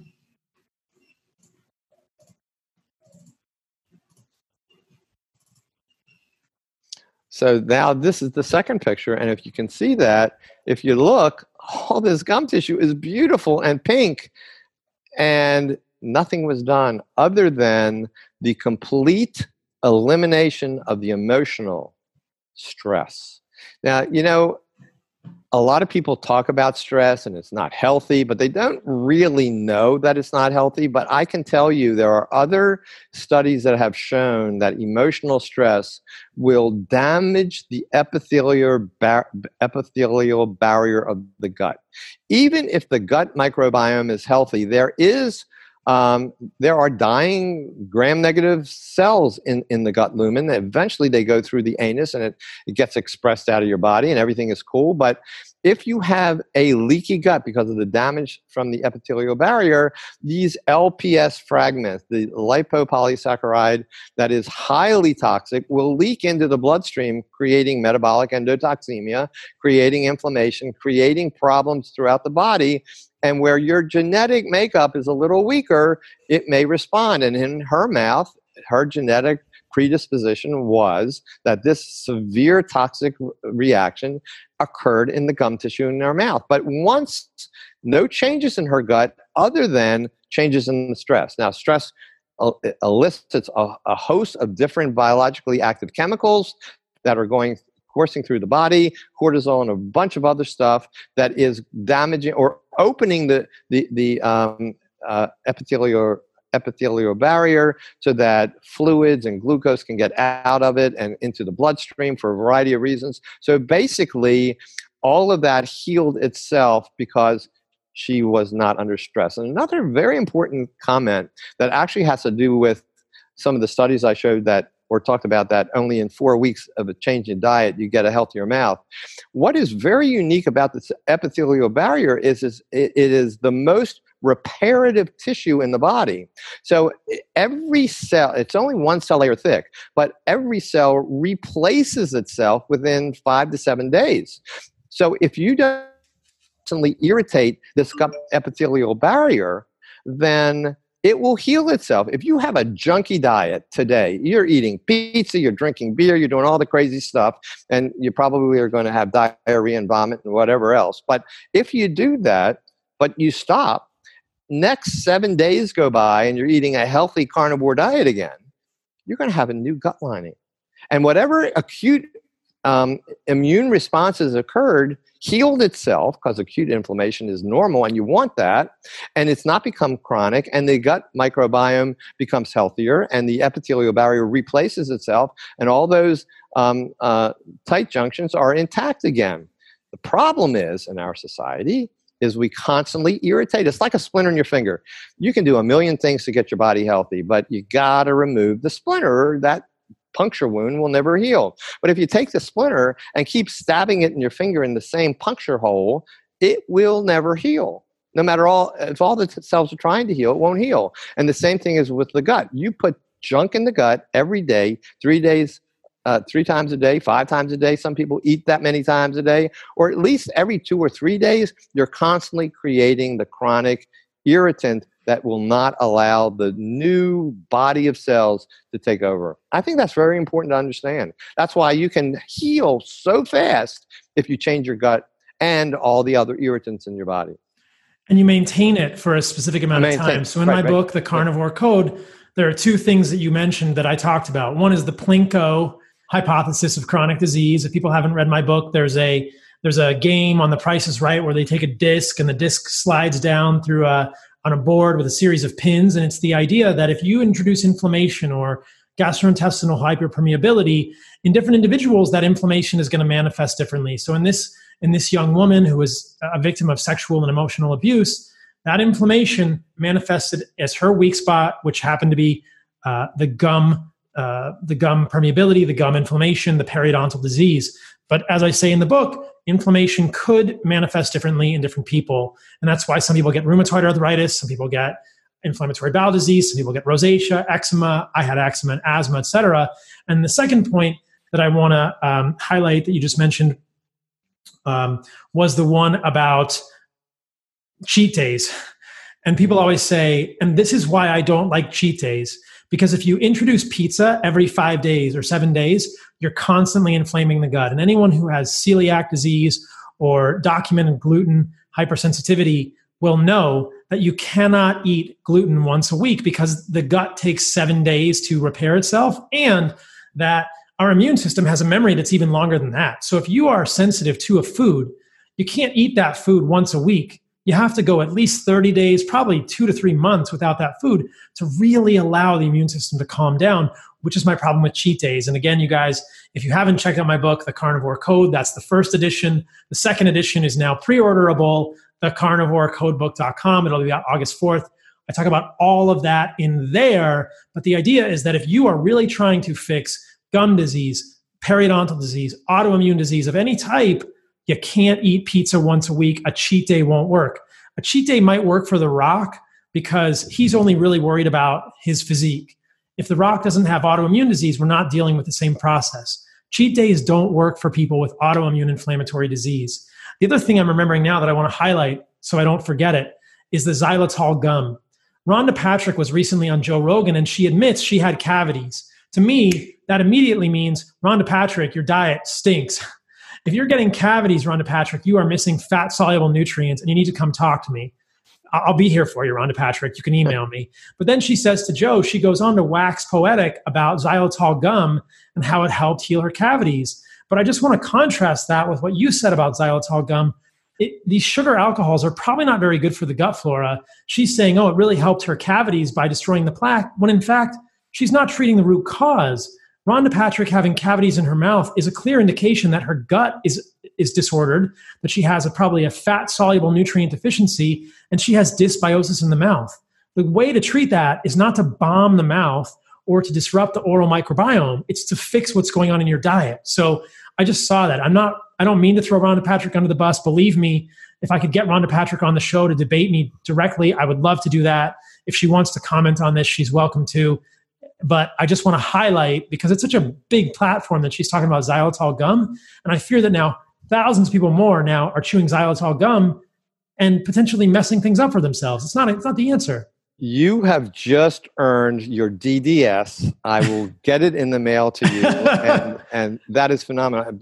And I want to take it one step further, and that is the xylitol gum is killing and destroying the pellicle. But the whole concept is you can't get decay unless you're eating sugar because you can't, the, the, the bacteria will not create enough acid unless it's feeding of, uh, with uh, sugar in, in your mouth. There are studies that prove that all the time. But the sad thing in it, the, the sad thing in dentistry is, and you're going to get a lot of phone calls about this, by the way. I won't because they don't know my number, but I know they're going to know how to get you. You're going to find that a lot of dentists and hygienists are going to scream and yell. So the sad thing is, a lot of dental offices use fluoride in yes. the mouth, and uh, fluoride is every, in everywhere. And and everybody says, and there are lots of studies to prove that it's going to decrease decay. Yeah, it does. You also could take Rust-Oleum and paint it on a, a, steel pipe with, with rust, and it looks good, but you still have rust underneath. It, it's not really good. And as soon as it peels off, everything breaks down. Fluoride is nothing uh, other than a barrier. The problem is not a lack of fluoride. You know, you were never born with a lack of fluoride in your body.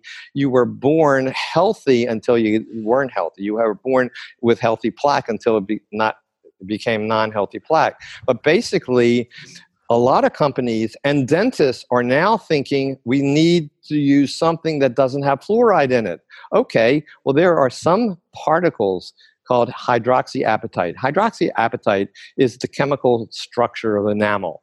And so, hydroxyapatite, um, it, the thought would be if you can get more hydroxyapatite in the tooth, you can prevent tooth decay. And if you take these and make them such small particle, like one nanometer to 100 nanometers big, now they become what's called nano um, hydroxyapatite. And these nano hydroxyapatite particles are being made in very nice, very expensive, very well marketed toothpaste as the solution that proves that we can get better health of the teeth without using fluoride, much harder in remineralization. And they say that it is perfectly biologically healthy. The only problem is it's not. And there are studies, and there was just one, and I'm going to write about this on Monday, uh, th- that shows the biological cytotoxicity of all nanoparticles. Because nanoparticles are so small, they get into the cell membrane of every cell, destroys the membrane, destroys the DNA, destroys the possibility of uh, mitosis for the cell, does a whole host of things, creates excess uh, reactive oxygen species. And it not only damages the cell, it gets into the gut and it damages the gut microbiome, and it goes on and on fr- from there. And there are nanoparticles that we are using on a regular basis. I'm sure you've heard about colloidal silver. I have a significant problem with that because silver uh, colloidal silver is used as a great antimicrobial, and without a doubt, it kills bacteria. Unfortunately, it's indiscriminate, so it kills everything.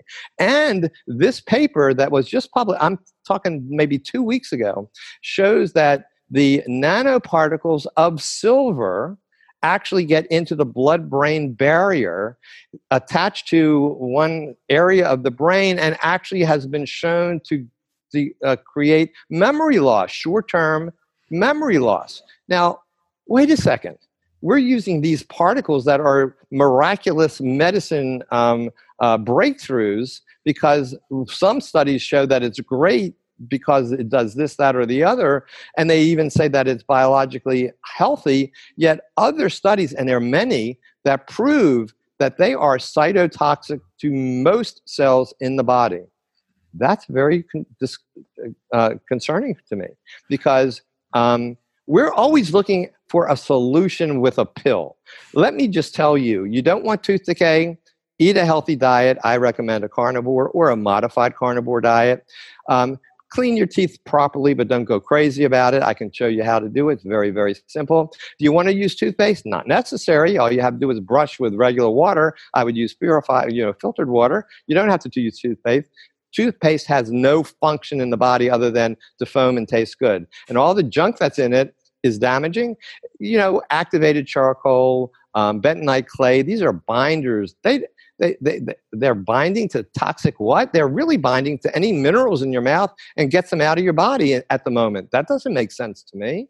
Um, so you, you don't have to do these terrible things. Just eat a healthy diet and uh, not drink soda and don't eat sugar, uh, excess sugar. You can have sugar in fruit if you want, but don't eat excess sugar. And you're not, not excess, just don't eat free sugars. And you're not going to have tooth decay. You don't have to have all these chemicals. And you know, people lose their mind when they find out I don't use toothpaste. They say, "What? How can you not?" They just don't understand what it's like. There's nothing in toothpaste. Some of it has diatomaceous earth, which isn't a good thing. A lot of it has yeah. fluoride and soaps, and like I don't need peppermint in my mouth. I just I use water when I do brush, and you know, I, yeah, I a little bit of water is fine. Um, there are some things you could do. You could dip it in a little coconut oil. It's not carnivore, but you cut a little coconut oil as a sticky substance and then dip it in a little baking soda because stabilizing agent kind of cleans the surface of the tooth. There's not really any biological harm to that, but you don't have to do that. Dip your toothbrush in water and that's fine. If you want to floss, you can floss between the teeth contacts to get fibers out, but you definitely don't want to floss under the gum like everybody tells you. Every hygienist will tell you to floss under the gum. If you do that, you'll cut the gum and create clefts that are very damaging.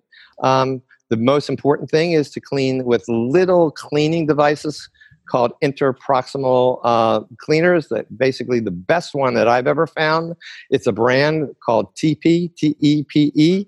TP they're silicone brushes, very tiny, and they can clean excess unhealthy dental plaque from where the gum and the root tooth uh, tooth surface meets. It will not scrub the plaque away and denude the area of the plaque, but it's perfect to clean, and it's a perfect um, biohacker for you to tell if you have gum disease. If you notice any bleeding when you clean the, with these little pit, uh, tips, um, between the gum and the teeth and you rub the gum. If you get any pink whatsoever, I assure you, you have gum infection. Change your diet. Change your diet. Now, I want to highlight one piece that that I think will be very interesting for people. I did a podcast on my continuous glucose monitor a few weeks ago, and I talked about honey. And ah, uh, love you, it, honey. Right. So you said something earlier, and I just want to clarify this for people. If the pH of the saliva doesn't drop below 5.5 or so, we can't get tooth decay. And the way that the pH of the mouth drops below 5.5 is usually carbohydrates and sugar. But one of the things that I've noticed, and I think you also turned me onto this a few months ago, is that in research studies, when humans eat raw honey, the pH of the mouth drops temporarily and then rebounds very quickly. So you were one of the first people that turned me on to the idea that honey is not going to have the same effect as a processed sugar in the mouth, is it? No, as a matter of fact, if you want a great toothpaste, brush your teeth with honey. And there are double blind studies that show that it uh, doesn't cause tooth decay. If anything, it's healthy and healing. And, it, and what's interesting about honey, it's been used for thousands of years, and honey actually is a healing medicament. Um, in a dental, uh, well, there you go. I see that. Uh, this is a very good study that shows that um, you could prevent uh, gum infection, gingivitis, by just brushing with honey. Uh, honey also is good therapeutically. If you had a tooth that was removed and you had what's called a dry socket, some people that listening may know what a dry socket is. Quite quite painful. It's when the tooth is re- uh, extracted for whatever reason, and the blood clot in the area where the tooth was doesn't do what it's supposed to do and it falls out and there's bone exposed, what happens is there's extremely severe pain for a period of a week to 10 days. And the dentist would put a variety of medicaments in it to help it heal or at least get the pain to go away. You can prevent a dry socket, or if you had a dry socket, heal it rather quickly if you just put a little honey into the socket.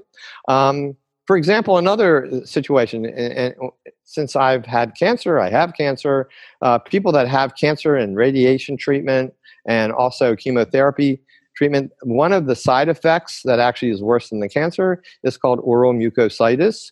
Um, th- this is a damage to the mucous membranes throughout the body. So it's in your gut, in your anus, and in your mouth. But it's so sore. It's raw. It's red. It's bleeding. You can't swallow. You can't eat food. It's hard to talk. It's very, very uncomfortable. And generally, physicians will prescribe some kind of um, uh, uh, steroid of some type to control the inflammation, and there are huge side effects to that. But there are double blind studies that show if you just swish with honey several times a day and swallow it, it will heal better than the prescription drugs with no side effects. So, honey is great. And when you talk about honey, there are over 180 biologically active compounds in honey. And one of the things that honey includes is that it actually has oligosaccharides which is a prebiotic, although you don't need you don't need fiber for your gut microbiome, by the way. Uh, your gut microbiome literally ferments amino acids into the short chain fatty acids that it needs if there is no fiber. But the oligosaccharides uh, are very gentle to the gut and very friendly. It doesn't cause gas and bloating and swelling of the mucosal tissue in the gut like other fibers do. And, and the bacteria in the, in the gut do love it. So you're, when you're eating honey, you're feeding the good bacteria. You're doing everything. I mean, it's just a wonderful food and it's animal based. It's not plant based. it's not plant based. Yeah, I've been sharing a few of the been sharing a few studies that uh, anyone that saw the podcast last week or two weeks ago for the CGM will know the effect of Ethiopian multiflora honey on fluconazole resistant candida species in the oral cavity of AIDS patients. There's um, many more here that I will share real quickly. While you were just talking, I shared this one uh, about oral mucositis, a randomized controlled trial with honey um, I guess why are we not surprised, right? It, I, I, love sort of this idea that, goodness gracious, this is. I'll tell you another uh, thing about uh, honey. I was um, somebody I can't remember who contacted me. They had a patient. Um, so it was an integrative physician.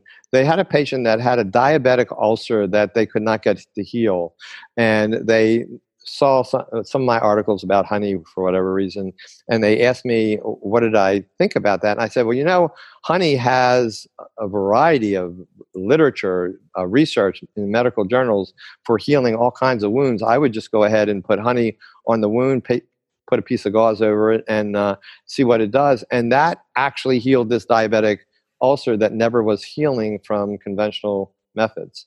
Oh, this is well known. Yeah, yeah in wound care in the hospital when I was doing my residency, there's the, the hospital will sell you a, a two ounce tube of honey for thirty dollars or forty dollars. It's yeah, but it's processed honey. Medihoney, it's all, but it's processed. It's yeah, yeah, but they, they actually sell it Medihoney. It's, yeah, it's a yeah. real thing, and it's very well known. And and of course they'll sell it to you for ten times the markup because it's some sterile honey, but it's probably less good than what you'd find anywhere.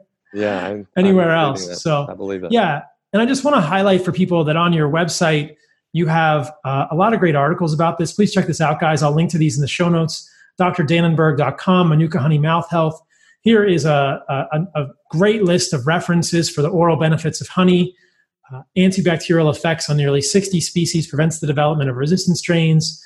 Manuka honey preventing the growth of biofilms, reducing the production of acids, reducing gingivitis, on and on um, with the benefits of honey. So I I, I think that this is interesting to point out because a non processed sugar, or specifically honey, does not have the same effects in the mouth with regard to tooth decay that a processed sugar does. And everyone gets worried about this. I'm not saying that everyone needs to include honey in their carnivore diet, but if you want to include some honey or you want to include some carbohydrates in a carnivore or an animal based diet that are not going to have complex fibers, then this is the way to do it, in my opinion. It's been great for me. As I said on the Continuous Glucose Monitor podcast, I found that it helps me manage my electrolytes better.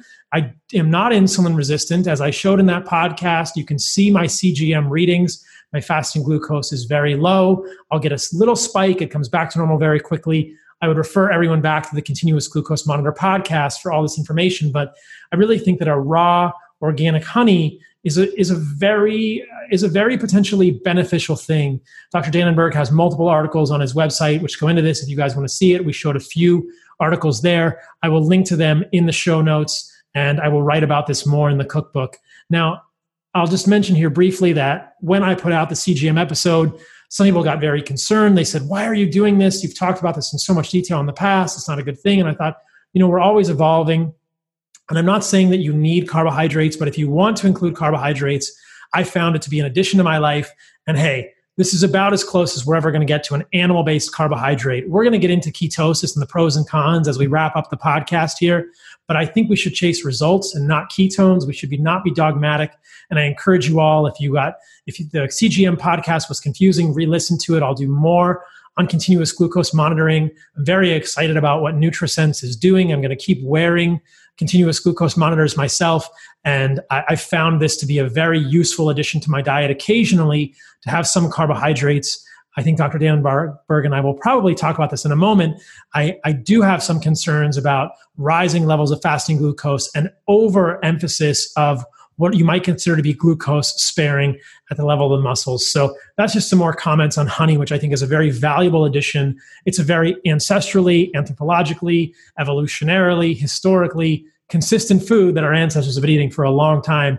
And I don't think it's the same as high fructose corn syrup. And I think that we've demonstrated that in clear detail. So why don't we i, want to um, we've already talked for a long time and this is already an amazingly detailed podcast I want to share a little bit more about your multiple myeloma diagnosis. I want to get into a little bit of that immunology and biology for people and educate people a little bit more about your regimen and how you think the carnivore diet is involved here and gut health. So let's just go from there. Is that okay? Absolutely, sure. Um, I need to move my computer because I think I'm losing power. So just bear with me. I'm going to move where I have an electric outlet. It's because we're going so long. Yeah, it's okay. I'm good. I don't know what my background looks like, but I'm good. He's good now. Okay, cool. So, yes. one of the things, so we had talked about your diagnosis of multiple myeloma. And as my listeners will know, I love to make the podcast super geeky. And I just want to do a little bit of a side foray into the, the immunology of multiple myeloma and what this cancer means. So, I've spoken about the immune system in the past. This is so relevant to all of the coronavirus conversations. I've shown graphics like this previously when I've discussed the effect of insulin and insulin resistance on the different types of immune cells.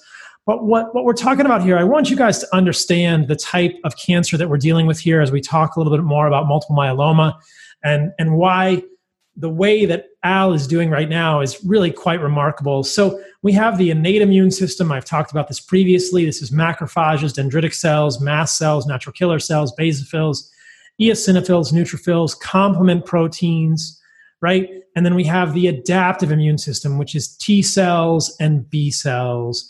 And so I want you guys to understand that multiple myeloma is a plasma cell cancer. It's a blood cancer and it is of B cells, which are essentially plasma cells.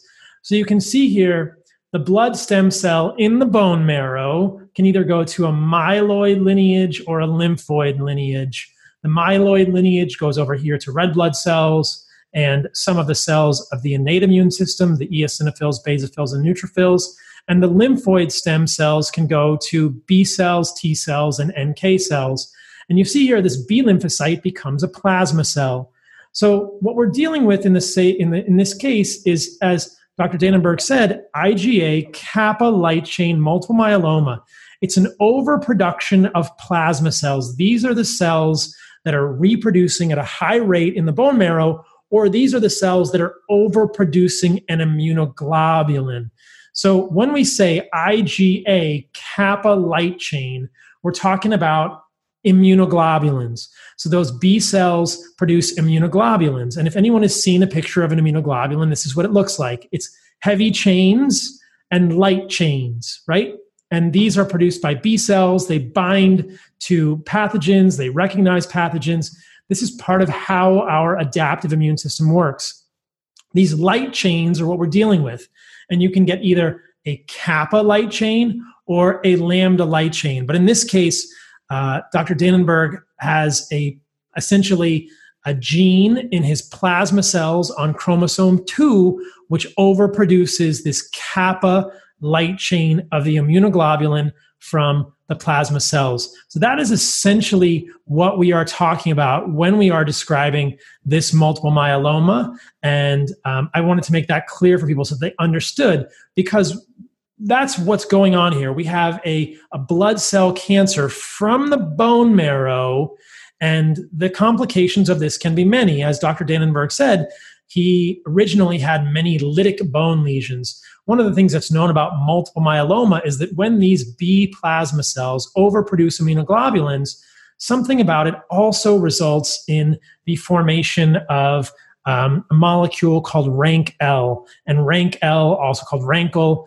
um, is a ligand for osteoclasts. It activates the cells that chew up the bone, and that creates lesions in the bone.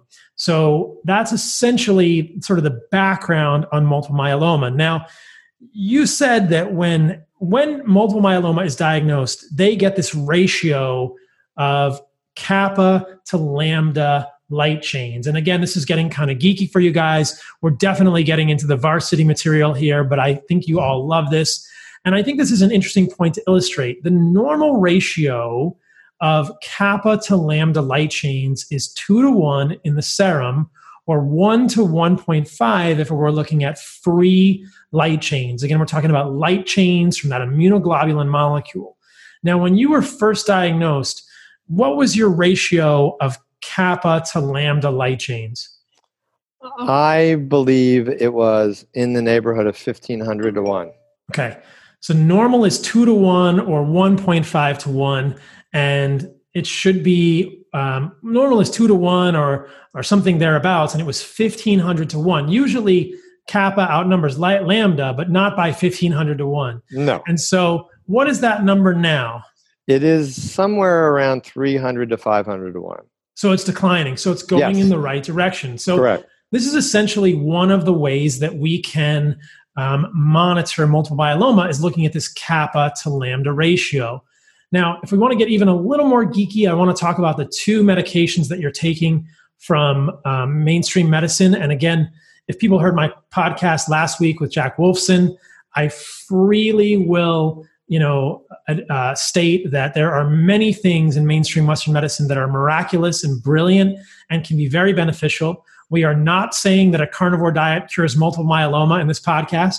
We are saying that it could be helpful, and we'll talk about why that might be. But I also want to highlight the other drugs that you're taking from a, a, medical perspective so that people understand these as well. So, what are the other two drugs that you said you've been on since last winter? Yes, but I want to make a comment. These are not chemotherapy drugs. Right, These exactly. are not indiscriminate like chemotherapy drugs. They're not killing everything. So these are two immunotherapy drugs that are very specific, and one is Darzalex and the other is Xgeva. Darzalex is attacking a protein on the surface of the malignant plasma cells to either make the malignant plasma cell blow up by itself, called apoptosis, or stimulating the innate immune system to create a, a uh, um, um, macrophages to come to the area to gobble up that um, um, malignant plasma cell. The other, Xgeva, is affecting the RANKL ligand so that it is not activating the osteoclastic activity to damage the bone. So those are the two that I take. I have integrated with that with my um, unconventional protocols, and um, uh, without a doubt, conventional medicine makes a whole lot of sense when it is not indiscriminate, and that's and this is not that kind of uh, therapy. And I love that point. So I want to talk about these conventional medicine uh, medications, and then we'll get into your unconventional cancer therapy protocol, sure. which includes uh, an animal-based diet. So uh, I find this stuff to be interesting. If you guys feel like this is too granular, send me some feedback, and I won't talk about things at this level. Uh, this is uh, daratumumab, dar- Darzalex, and this so this binds to uh, an antigen on the surface of the plasma cells known as CD38, and it induces um, the apoptosis, or we had this running debate in medical school whether it was apoptosis or apoptosis.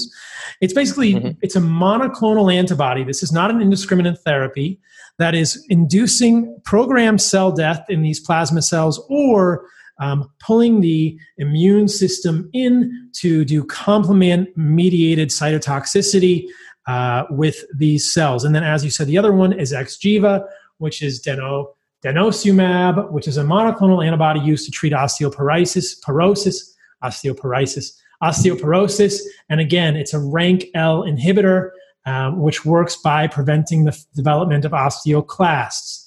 And so, what we're doing here, or what the oncologist is doing, is trying to use a directed monoclonal antibody against the plasma cells and then also trying to protect the bones because multiple myeloma seems to cause these lytic bone lesions. Now, one of the things that you mentioned to me and is a known side effect of Darzalex is anemia because there are also CD38 uh, antigens on red blood cells. But you've never had this complication, have you? Well, there was a time when I had this severe um, setback and broke quite a number of bones all at one time that everything went out of whack. But n- no i have no problems with this was actually before i was doing the immunotherapy anyhow but i have not had any problem with anemia. As a matter of fact it's right dab in the center of the uh, normal. So my hemoglobin and hematocrit are definitely perfect, as well as my platelet count. So, and my red blood cell count. So, I'm not getting any pushback in any of my CBC from my therapy. I will mention something which is very interesting. Immunotherapy, sadly enough, you don't get immunotherapy, unfortunately, until all other therapies um, don't work. And then when you get immunotherapy, they only work 20 to 30% of the time. And when I say 20 to 30%, that means you only get extended life expectancies maybe another three or four years. And what's interesting is that there was another paper that was published in oncology journals. So it's not in the alternative world, it's actually in oncology journals, which says that, you know, guys, there is some interesting research that patients that have a healthy gut microbiome without gut dysbiosis get significantly improved results of their immunotherapy and the ones that have gut dysbiosis are the ones that are having results of only 0 to 20 percent 20 or 30 percent. There is a paper that talks about Darzalex, which is what I'm on, and it shows that only 1% of everybody that's on Darzalex eventually becomes cancer free.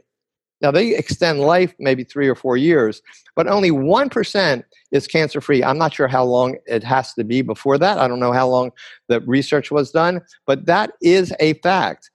I believe I think I have a very strong immune system based on the fact that I shouldn't. I have a very strong immune system. I can tell you a story in a, minute about how I can prove that. But I believe what I am doing unconventionally has really improved my immune system. And if nothing else, I know the immunotherapies are working. If nothing else, it is enhancing the potential for this immunotherapy to make me the 1%. And I love that. And I want to get into all that in a moment. I just want to highlight for the listener at this point that certainly anyone, you know, with us in the podcast right now will be hearing in the back of their head, and this is one of the reasons that I wanted to do this podcast, the mainstream media narrative, which is that you better not eat red meat if you have cancer because it's going to kill you. And that's yeah. one of the main reasons that I wanted to do this podcast to show that that is a very myopic perspective. And there are many benefits, in my opinion, to eating red meat during uh, a cancer uh, journey. And as I've talked about with James Clement in the past, and I've done multiple podcasts on mTOR. I don't know if we're really going to get in, into mTOR today, but I think that these concerns that red meat is going to overstimulate mTOR are overplayed. They're myopic. If people want to hear the podcast I did with James Clement, it's on my show from the past. I've talked about this multiple times. I also talked about this with um, David Sinclair when I had him on the podcast. But uh, these the recommendations. I mean, you heard it from Dr. Al. The dietitian said, "Eat whatever you want, just keep your weight on." But I bet if you'd said, "What if I just eat hamburgers all day?" I, I'm pretty sure she would have said, "Don't eat that." you can eat pizza all day, but don't eat hamburgers all day because that's surely going to to make your cancer worse. But your cancer doesn't seem to be getting worse. It seems to no, it's only getting better. And uh, first of all, it's not your opinion. It actually is science. Red meat is healthy, but it has to be sourced correctly. And right. it's not just the meat, as you know. It's not the muscle meat. It's the fat. It's the organs. It's the collagenous material. It's all that stuff. Uh, more so than the muscle fiber. That is the critical thing. And if you look at Paleo Medicina, which is that um, clinic in Budapest, um, Hungary, they have treated over 4,000 patients since 2011. That's a lot of guys and gals. These are not rats and dogs. These are human beings that have been studied in the obvious clinical sense. And they have significant case reports that are documented where they are using this type of diet exclusively. No um, prescription drugs, no supplements, just the diet, getting the results. So there is no question that changing the metabolic um, function of the body by a carnivore diet will create a very healthy environment. Is it for everybody? Probably, but I can't say that, so maybe 99%. But it is the way our ancestors ate. If you look at the digestive system in humans, from an evolutionary standpoint, we have a stomach acid that is designed to kill bacteria that are eating away uh, meats that are going to uh, rot. We have a, a large length of a small intestine that is where the uh, animal products are digested. We have a very short colon, which would be the area where plants are digested, but we very rarely eat plants. And if you look at archaeological and anthropology, anthropology um, areas in, in the uh, prehistoric world, they have actually found bones and they can do nitrogen testing to determine what kind of foods, proteins that actually were in these people's gut. I can't believe science today, but they can do that. And they show that in our um, um, Homo sapiens and, and from at least 160,000 years ago, probably, but certainly in the last 40 to 50,000 years ago, these eh, eh, humans, primitive humans, were actually consuming more animal based products than plant based products. Not 100%, but more. And our, and our physiology of our digestive system tells the tale. We have a like I said, we have a DNA blueprint that we can't really vacillate so much from. We have to have certain foods and we must remove or we cannot have certain toxic material or we will not function well. Why, why try to fool Mother Nature? Just do the right thing. Eat the right foods and get rid of the toxins or avoid them, and you're going to do really well. Yes, I couldn't no? have said it better myself. Oh, okay. Let me just screen share a few things here. So we'll put these in the show notes. I have some of the cases from Paleo Medicina. This is a poster presentation. Treatment of high grade brain tumor using Paleolithic ketogenic diet, three cases. Again, this is um, the Paleolithic ketogenic diet is a is a carnivore diet.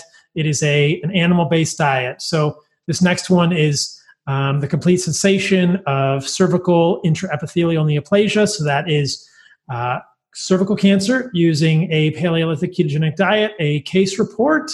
So, again, these will be in the show notes. And then I will, there's another one here uh, halted progression of soft palate cancer in a patient treated with the Paleolithic ketogenic diet alone, a 20 month follow up. Um, I should mention these are these are individual case studies, but uh, they're they're impressive or they're at least notable and I think that um, they should not be ignored, and they uh, argue that we should be doing more research here.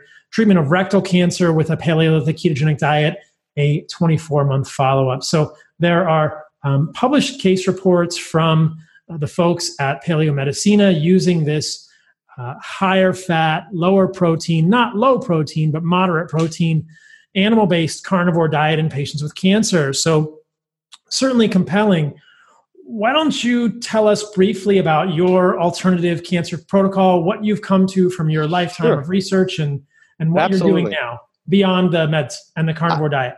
Absolutely. So so basically, I will tell you, my oncologist is an unconventional oncologist, but he's a, a great guy.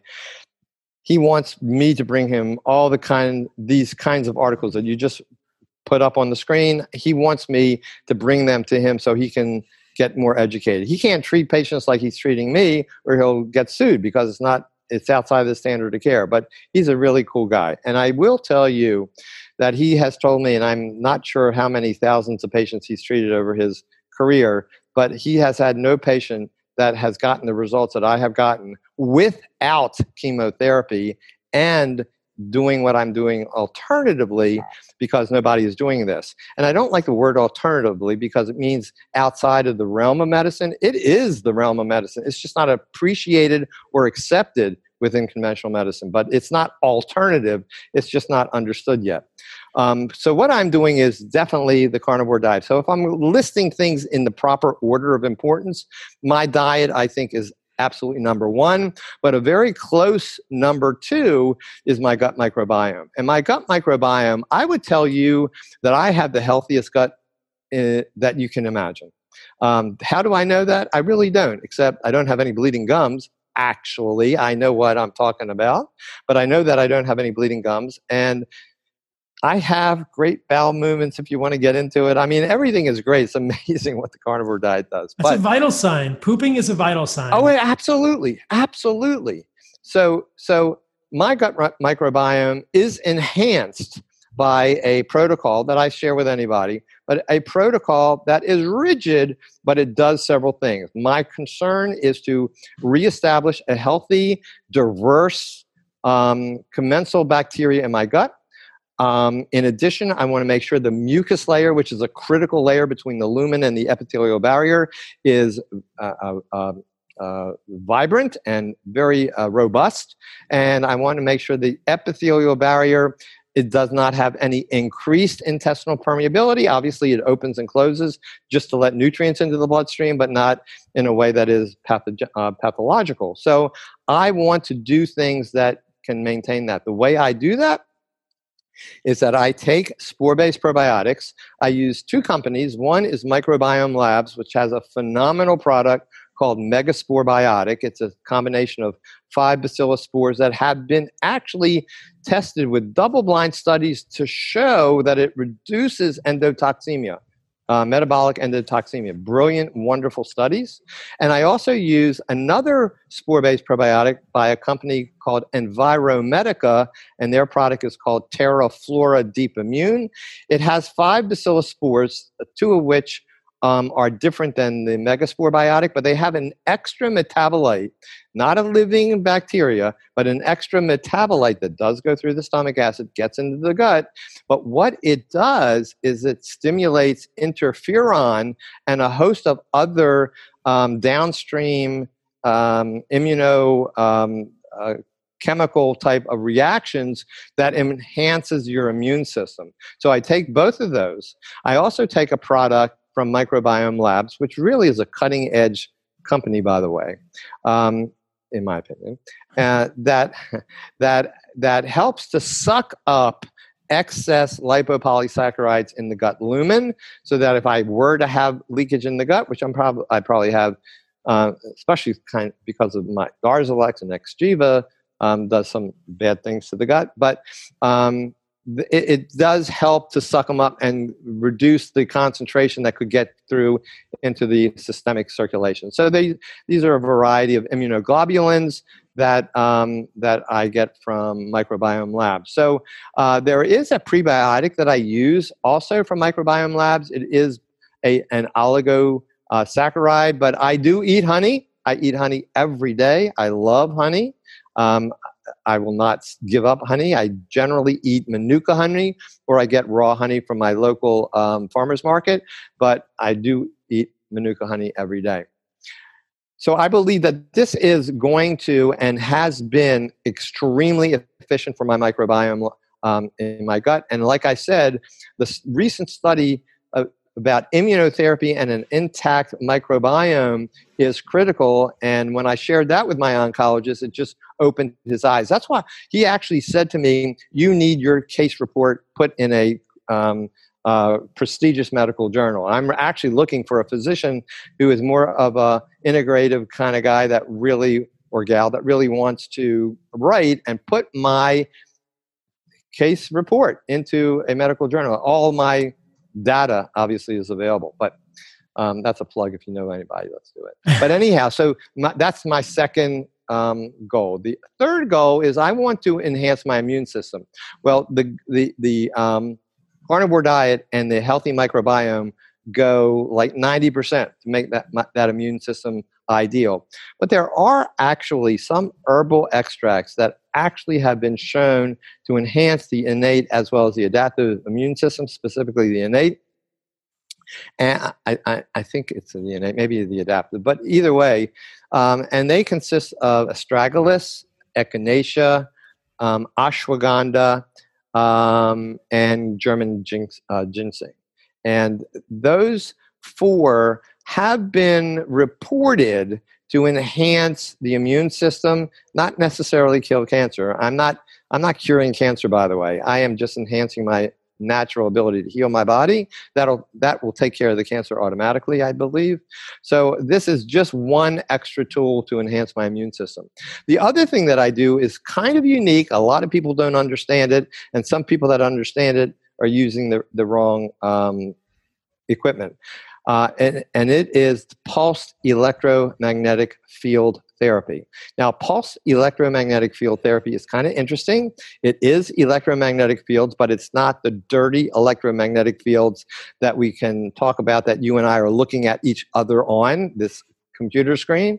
But these are pulse, meaning that it comes goes in and out. I mean, it goes on and off. And the frequencies, at least the mat that I use, and the mat is like a yoga mat, and I put it in my bed and it's soft and you can't even feel it. But what it, this mat does is it generates a harmonic series of waves in the low frequency range that is compatible and um, uh, relevant to human cell frequencies. You know, our body is an electrical being. We are electrical. If we shut off the electricity in our body, we would be dead.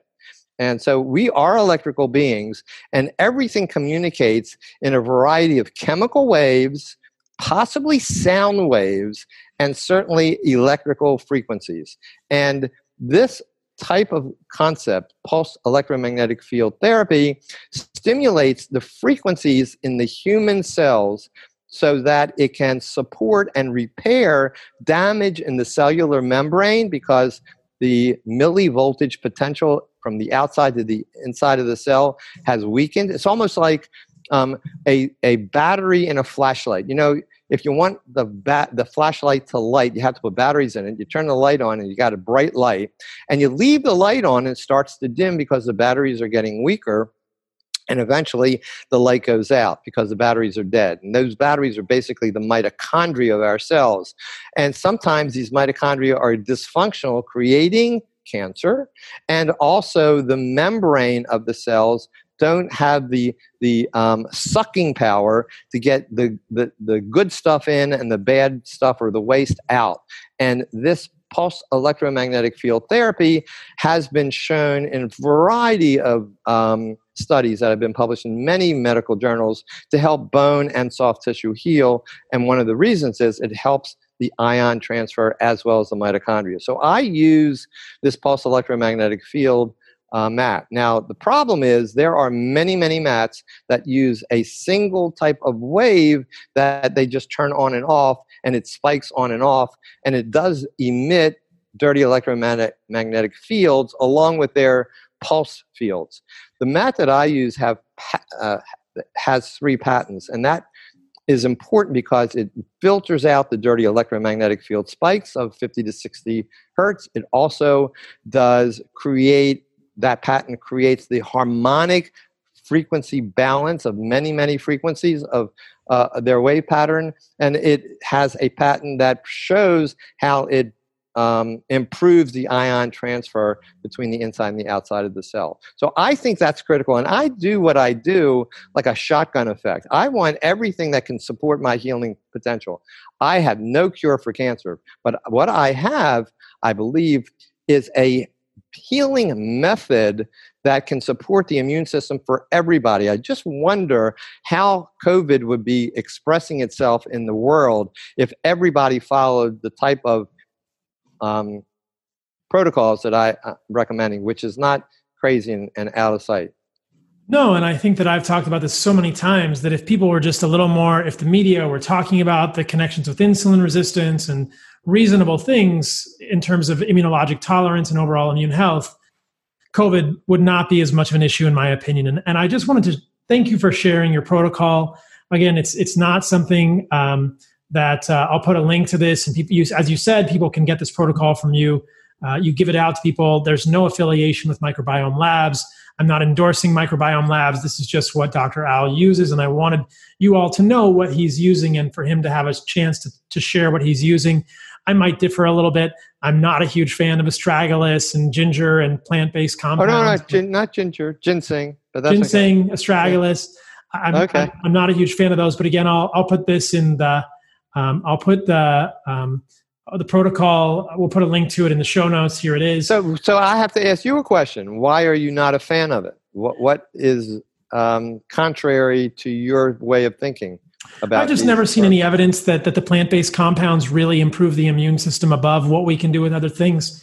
And clinically, I've seen repeatedly that when people do that, they get a host of of bad reactions. And I, you know, just intuitively, kind of one of the reasons that I think a carnivore diet is helpful for people is that astragalus doesn't want to get eaten. And if you know, I do think that plant molecules can be beneficial as medications. Uh, but if we're using it for an immune tonic effect, I don't think that that it's going to work that way. I haven't seen clinical evidence. I haven't seen any real convincing research evidence that that's the case.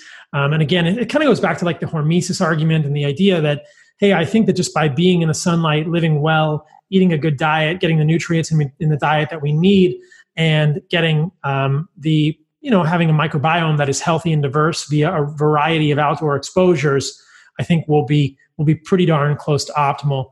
Now, you know, it's funny because I was on a podcast recently with uh, uh, my friend Ali Miller, and and I think she accurately characterized me as um, I'm kind of a minimalist when it comes to medicine. I would I'm I'm an ancestral minimalist, and like I said, I'm super interested in monoclonal antibodies and the way they're used in this case. But I always just wonder what does it look like if we just live very simply, if we just use the smallest number of things and get out in the sun and eat some dirt and swim in lakes and rivers. And in your case, certainly it's a unique situation, but I am kind of a medical ancestral minimalist when it comes to that stuff. I am in total agreement with you, but I um, am still a cancer patient and I have, believe me, I have a compromised body and you do not.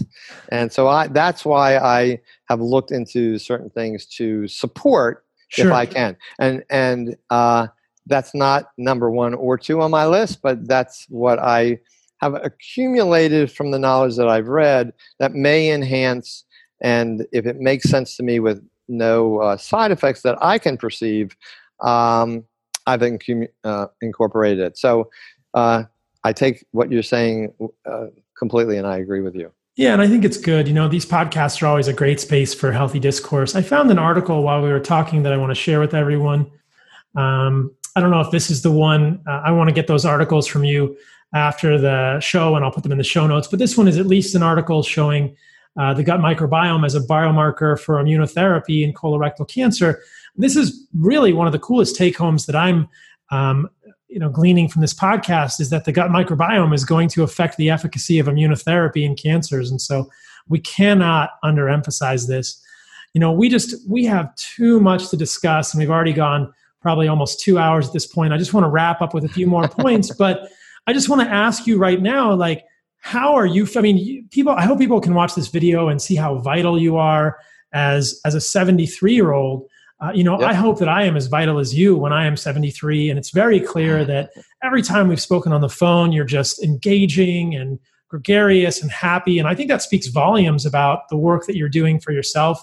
And it's so heroic that you're sharing this with other people. But I just want to hear from you how you're feeling these days with the current protocol and with the with the cancer where it's at.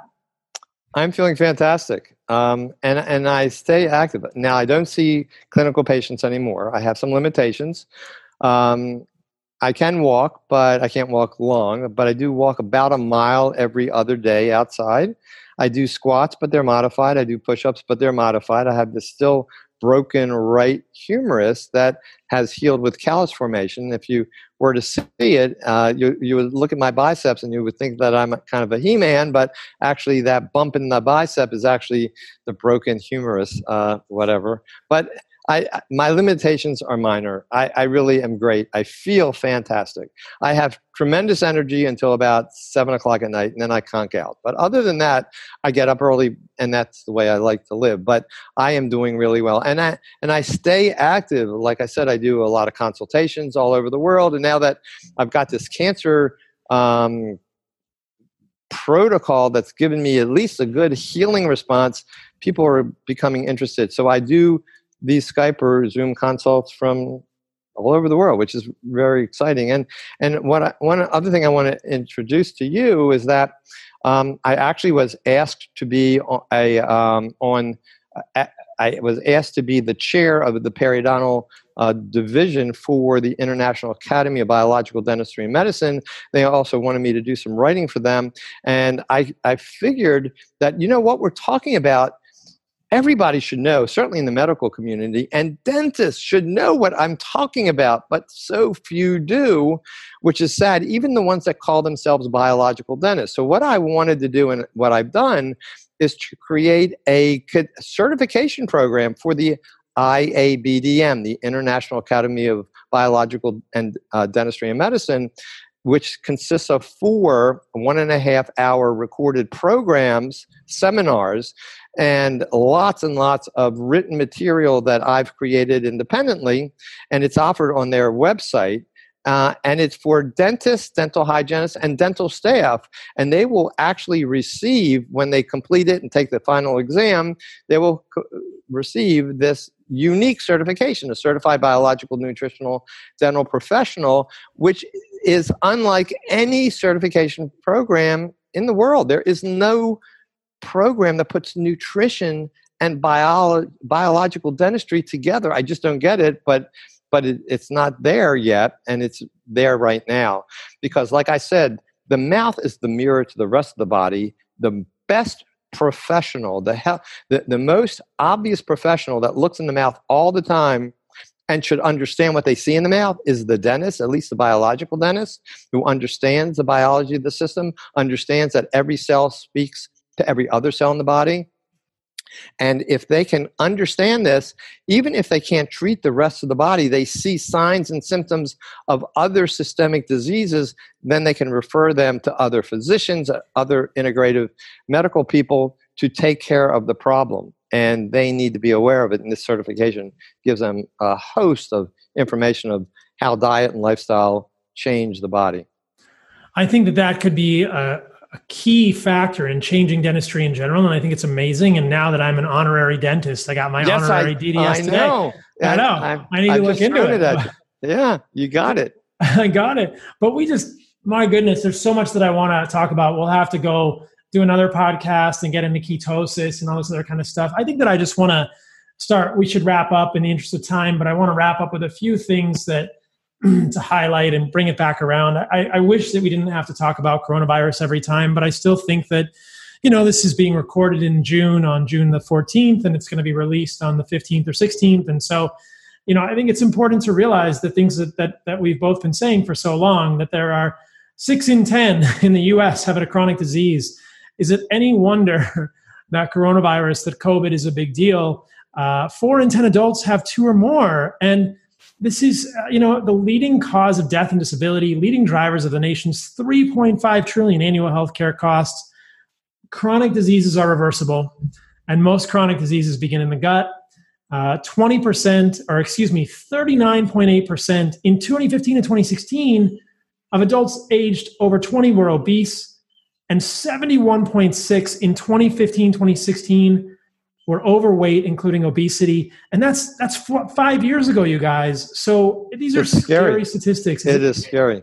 Is it any wonder that coronavirus is a problem? And the answer is not rocket science. It's many of the things that we've been talking about. As as a teaser for for future podcasts, um, if people are interested in ketosis and cancer, uh, I did talk a lot about ketogenic physiology when I had Dom D'Agostino on. And I, I want to get Tom Seyfried on. I think that all I will say about this is that we, from my reading of the science, we don't know uh, what's going on here. I don't think that a ketogenic diet is going to harm cancer, but there are many papers. This one is probably the best one that I've found looking at glycolysis, tumor metabolism, cancer growth, and a pH based etiopathogenic perspective uh, and therapeutic approach to the cancer question.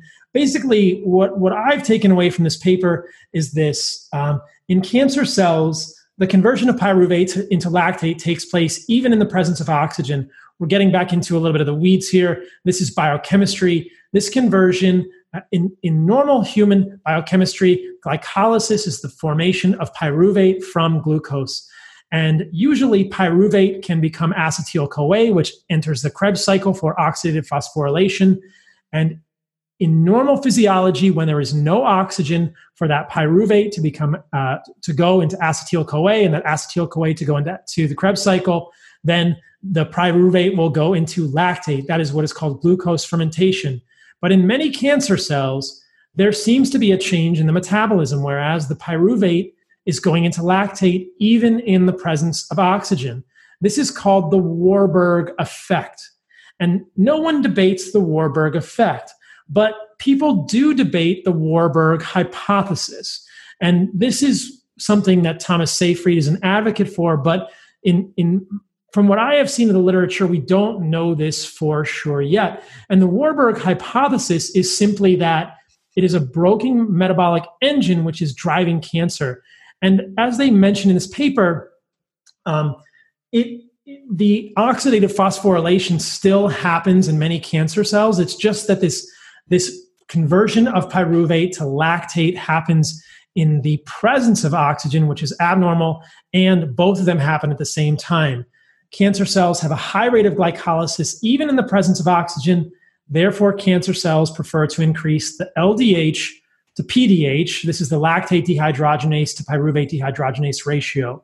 The reason I'm just mentioning this is because this is a much bigger podcast, and this is a much bigger thing that we're trying to figure out with cancer.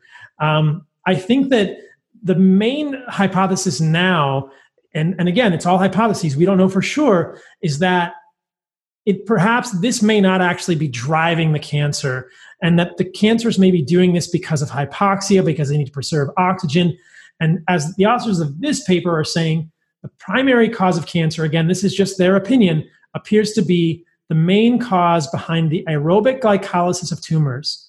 And that is meaning that glycolysis is happening um, with oxygen not present, and that the uh, that even with oxygen present, that the glucose is being fermented into lactate, a profound disruption of the homeostatic acid balance of the cell, represented by an abnormally high pH, induced and maintained by an extremely varied number of etiological factors of different natures. There's a whole other review there. Basically, this is all jargony. I apologize, you guys. The takeaway is that I think that if anything, in my mind, this says a couple of things. I don't think a ketogenic diet is going to be harmful in cancer. As we know, it's a pretty darn safe intervention, but I'm not convinced that that um, that I totally agree with the work of Tom Seyfried, to tell you the truth. And I'm not convinced that we can say for sure that the Warburg hypothesis is correct. Uh, the Warburg effect appears to be in the in presence. Now, the reason that's important to me is that if I think that the folks at Paleo Paleomedicina are doing great work, and I disagree with their conclusions. I don't think it's the ketogenic nature of a Paleolithic ketogenic diet. This is just my hypothesis that is driving the improvements or potential improvements in cancer therapies. And I fear, and I want to say this to anyone listening, I, I don't agree with many of the things that the folks at Paleomedicina are doing. I think that they're limiting calories too much and they're not allowing enough protein. And I think that unfortunately they're a little too dogmatic about this. And I've had some sort of negative feedback from people about their work. And this is not to criticize anyone else's work. I'm just being honest about this.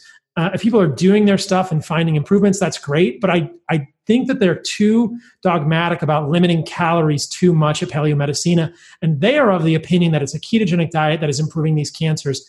And I think the literature, at least my read of it, would suggest there's something else going on as well. Ketones may be helpful, but um, I think that what it kind of circles back to, and this brings the whole conversation full circle, is I think the benefits of an animal based diet might be more in the microbiome. And that that the microbiota consideration of cancer might be as important if not more important than the metabolic approach. And that in addition to a metabolic cancer of therapy we're going to need a microbiota cancer of therapy. We touched on this earlier the idea that the elimination of plant foods i believe could be very beneficial for the gut lining and that i think could be giving us many of the benefits from metabolic perspective from a cancer perspective as well I just want to, that's the teaser for the next podcast. Maybe I'll get Dom back on. Maybe I'll get Tom Seyfried on and we can dig into more detail about metabolic therapies and the evidence for and against the Warburg hypothesis. But I'm uh, personally, I'm just not convinced that that ketosis, deep ketosis, caloric restriction is really driving the improvements that we're seeing in these in these patients. And I think there could be something else going on too. We can't forget that this type of diet is having many other benefits. So I just wanted to mention that. Again, we don't have time to go into all of it, but I'm curious for your thoughts on that kind of stuff as well. My feeling is you're absolutely correct. I certainly do not uh, limit calories as a matter of fact. And I think um, paleo, paleo medicina also believes that you eat whenever you're hungry as often as you want, drink when you're thirsty, that kind of thing, which I do. I'm not sure exactly what they're limiting or not, other than I know that they're not allowing, or hopefully not allowing, um, supplements and or prescription medications and i do believe without a doubt the gut microbiome plays a huge role and they ignore that in paleomedicina so i am not um, promoting the paleomedicina clinic's diet per se. I am just using that as reference because I see case reports that are very impressive with um, incurable diseases, including other chronic diseases as well as cancer. And like you said, the microbiome is huge, and I do believe it's huge, and that's why it's uh, a close runner up to number one, which is my diet. And without a doubt, the, the, the carnivore diet is the way to clean out your gut. And if nothing else, it's the perfect elimination diet if you wanted to go back to something else. But I, I am in, uh, under the belief right now that this is the way I'm eating, and I will tweak it and get into other things. And I do honey, like I said. Um, but I would never have put myself into a diet and not or have ignored my microbiome. That would be um, not practical or relevant for me. Yeah, and you actually shared this with me. It's something that I've. Oh, this is fascinating. Before. Yeah, this is yeah. That that um, and I'm going to be doing many more podcasts in the next month and coming months about the GI microbiome, you guys, and, and animal based diets. But as I talked about in my book, there are many ways that amino acids can be fermented into short chain fatty acids in the human gut uh, I've spoken about this repeatedly. Everyone gets all worried and says, if you're not eating plant fiber, you can't get butyrate. Well, here you absolutely can. You can also get acetate, propionate, uh, isovalerate, isobutyrate. Different amino acids can easily be fermented into multiple uh, short chain fatty acids, including butyrate. Again, more foreshadowing for future podcasts. But I think it's that, amazing that we don't know what we don't know. Isn't that correct? We don't. We just don't. It's and I get this question every time I do a podcast. I did one with Genova the other day, and they said, you know, listeners are going to worry about plant fiber and short chain fatty acids. And I said, okay, let's just talk about this. So, so I think in summary, as we wrap it up, I, I just want to leave the listener with the idea that, um, you know, what we're talking about here is gut health, beginning with um, the elimination of toxins of various types that can open the gut junctions, starting with processed grains, processed sugars, processed oils, progressing to plant compounds that could be damaging for some people, connected with the microbial environment of the mouth, which we should not be napalming and over sterilizing, and certainly using your mouth health and your gingival health and your dental health as an indication of your overall health and your gut health. Don't take a mouthwash. If you have bad breath, correct your diet. If you have gum bleeding and periodontitis or gingivitis, talk to Dr. Al, talk to a dentist who's taken that course. Uh, you know, change your diet, realize that it's all connected. And also, you know, here's a real life example of someone who's walking the walk, talking the talk, has a medical background, and has uh, a pretty aggressive cancer that is doing very well, thankfully, um, on a diet that most of medicine would say is going to kill you. And instead, you're thriving with labs that continue to improve, with a gut microbiome that appears to be just fine without fiber. And I look forward to hearing about your continued progress. Anything you'd like to add to kind of wrap it all up and tie it in a bow for people? You have done the most thorough interview that I have had, and I've actually had eight podcasts this last week. I mean, you are amazing. No, this is fantastic. I just want to know, let other people know if you are diagnosed with a life threatening disease, it may be cancer, maybe something else. Just don't go into the the uh, medical community listening to one medical practitioner that says your life is going to end. Do this or else ask some questions. If you can't ask the correct questions uh, and get correct answers, fire that healthcare professional and go to somebody else. Do some independent research. My source is PubMed. Uh, .gov, which is great. I, I want to know what other people, medical people, are reporting in peer-reviewed journals everywhere in the world to see if if what one group is doing and another group is confirming. I don't want to do anything that only one group can can say it works and everybody else says it doesn't work. I want to get ideas, and that way you can get um, an appreciation appreciation of what alternative therapies are and and create your own protocol or work with other uh, integrative physicians to help you what you do what you do and i hope you have a significant other like i do my wife that can help support you in times of depression. And you are going to have bouts of depression. Believe me, I've been there. I was in hospice ready to die, and I'm I'm healthier today than I've been in a long time. So I'm I'm doing well. But but be open, be open minded. Thank you so much for coming on. We're so thanks. We're so lucky to have your story. Um, I look forward to to giving you a real hug at some point soon. The last question I always ask people is what is the most radical thing that you have done recently, my friend? Yes. So the most radical thing was, I guess, to learn that my cancer is not evident on a PET scan. So I was kind of excited. I actually went out to dinner and said, you know, my protocols are the way they are. If I'm doing anything radical, I'm continuing to tweak my protocols if anything that I will be doing in the future is going to maybe change the strict carnivore diet to include some uh, vegetables and or fruits based on your recommendations of course um, and and certainly i'm doing honey and would will continue to do, do honey and um, who knows i might even give some second thoughts to, to those herbs you told me about uh. and where can people find more of your stuff i showed sure. your website earlier drdanenberg.com. Right. It's dr, D-A-N-E-N-B-E-R-G dot com. That would be the website. Um, if you wanted to contact me, there's a little button that you can press on the navigation bar, write your comment. It goes to an email. I'll answer all my emails. Um, if you want to consult, I do that. That's on the navigation bar. I wrote a book um, actually a year before I was diagnosed called Crazy Good Living. That's available on Amazon. It talks about the pillars of health and everything that we're talking about related to the gut, to oral health, and overall well being.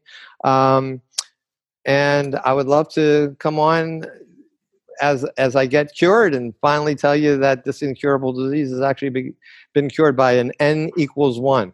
and then hopefully an n equals many. So we'll see. Well, that's that'd be great. That'd be yeah. Great. Well, thank you so much for coming on. And like I said, I look forward to seeing you very soon. Thanks, Paul. I appreciate it. All right, you guys. I, as you can probably tell, I do a lot of work to prepare for these podcasts. I have a lot of studies up. I'm sharing studies during the show.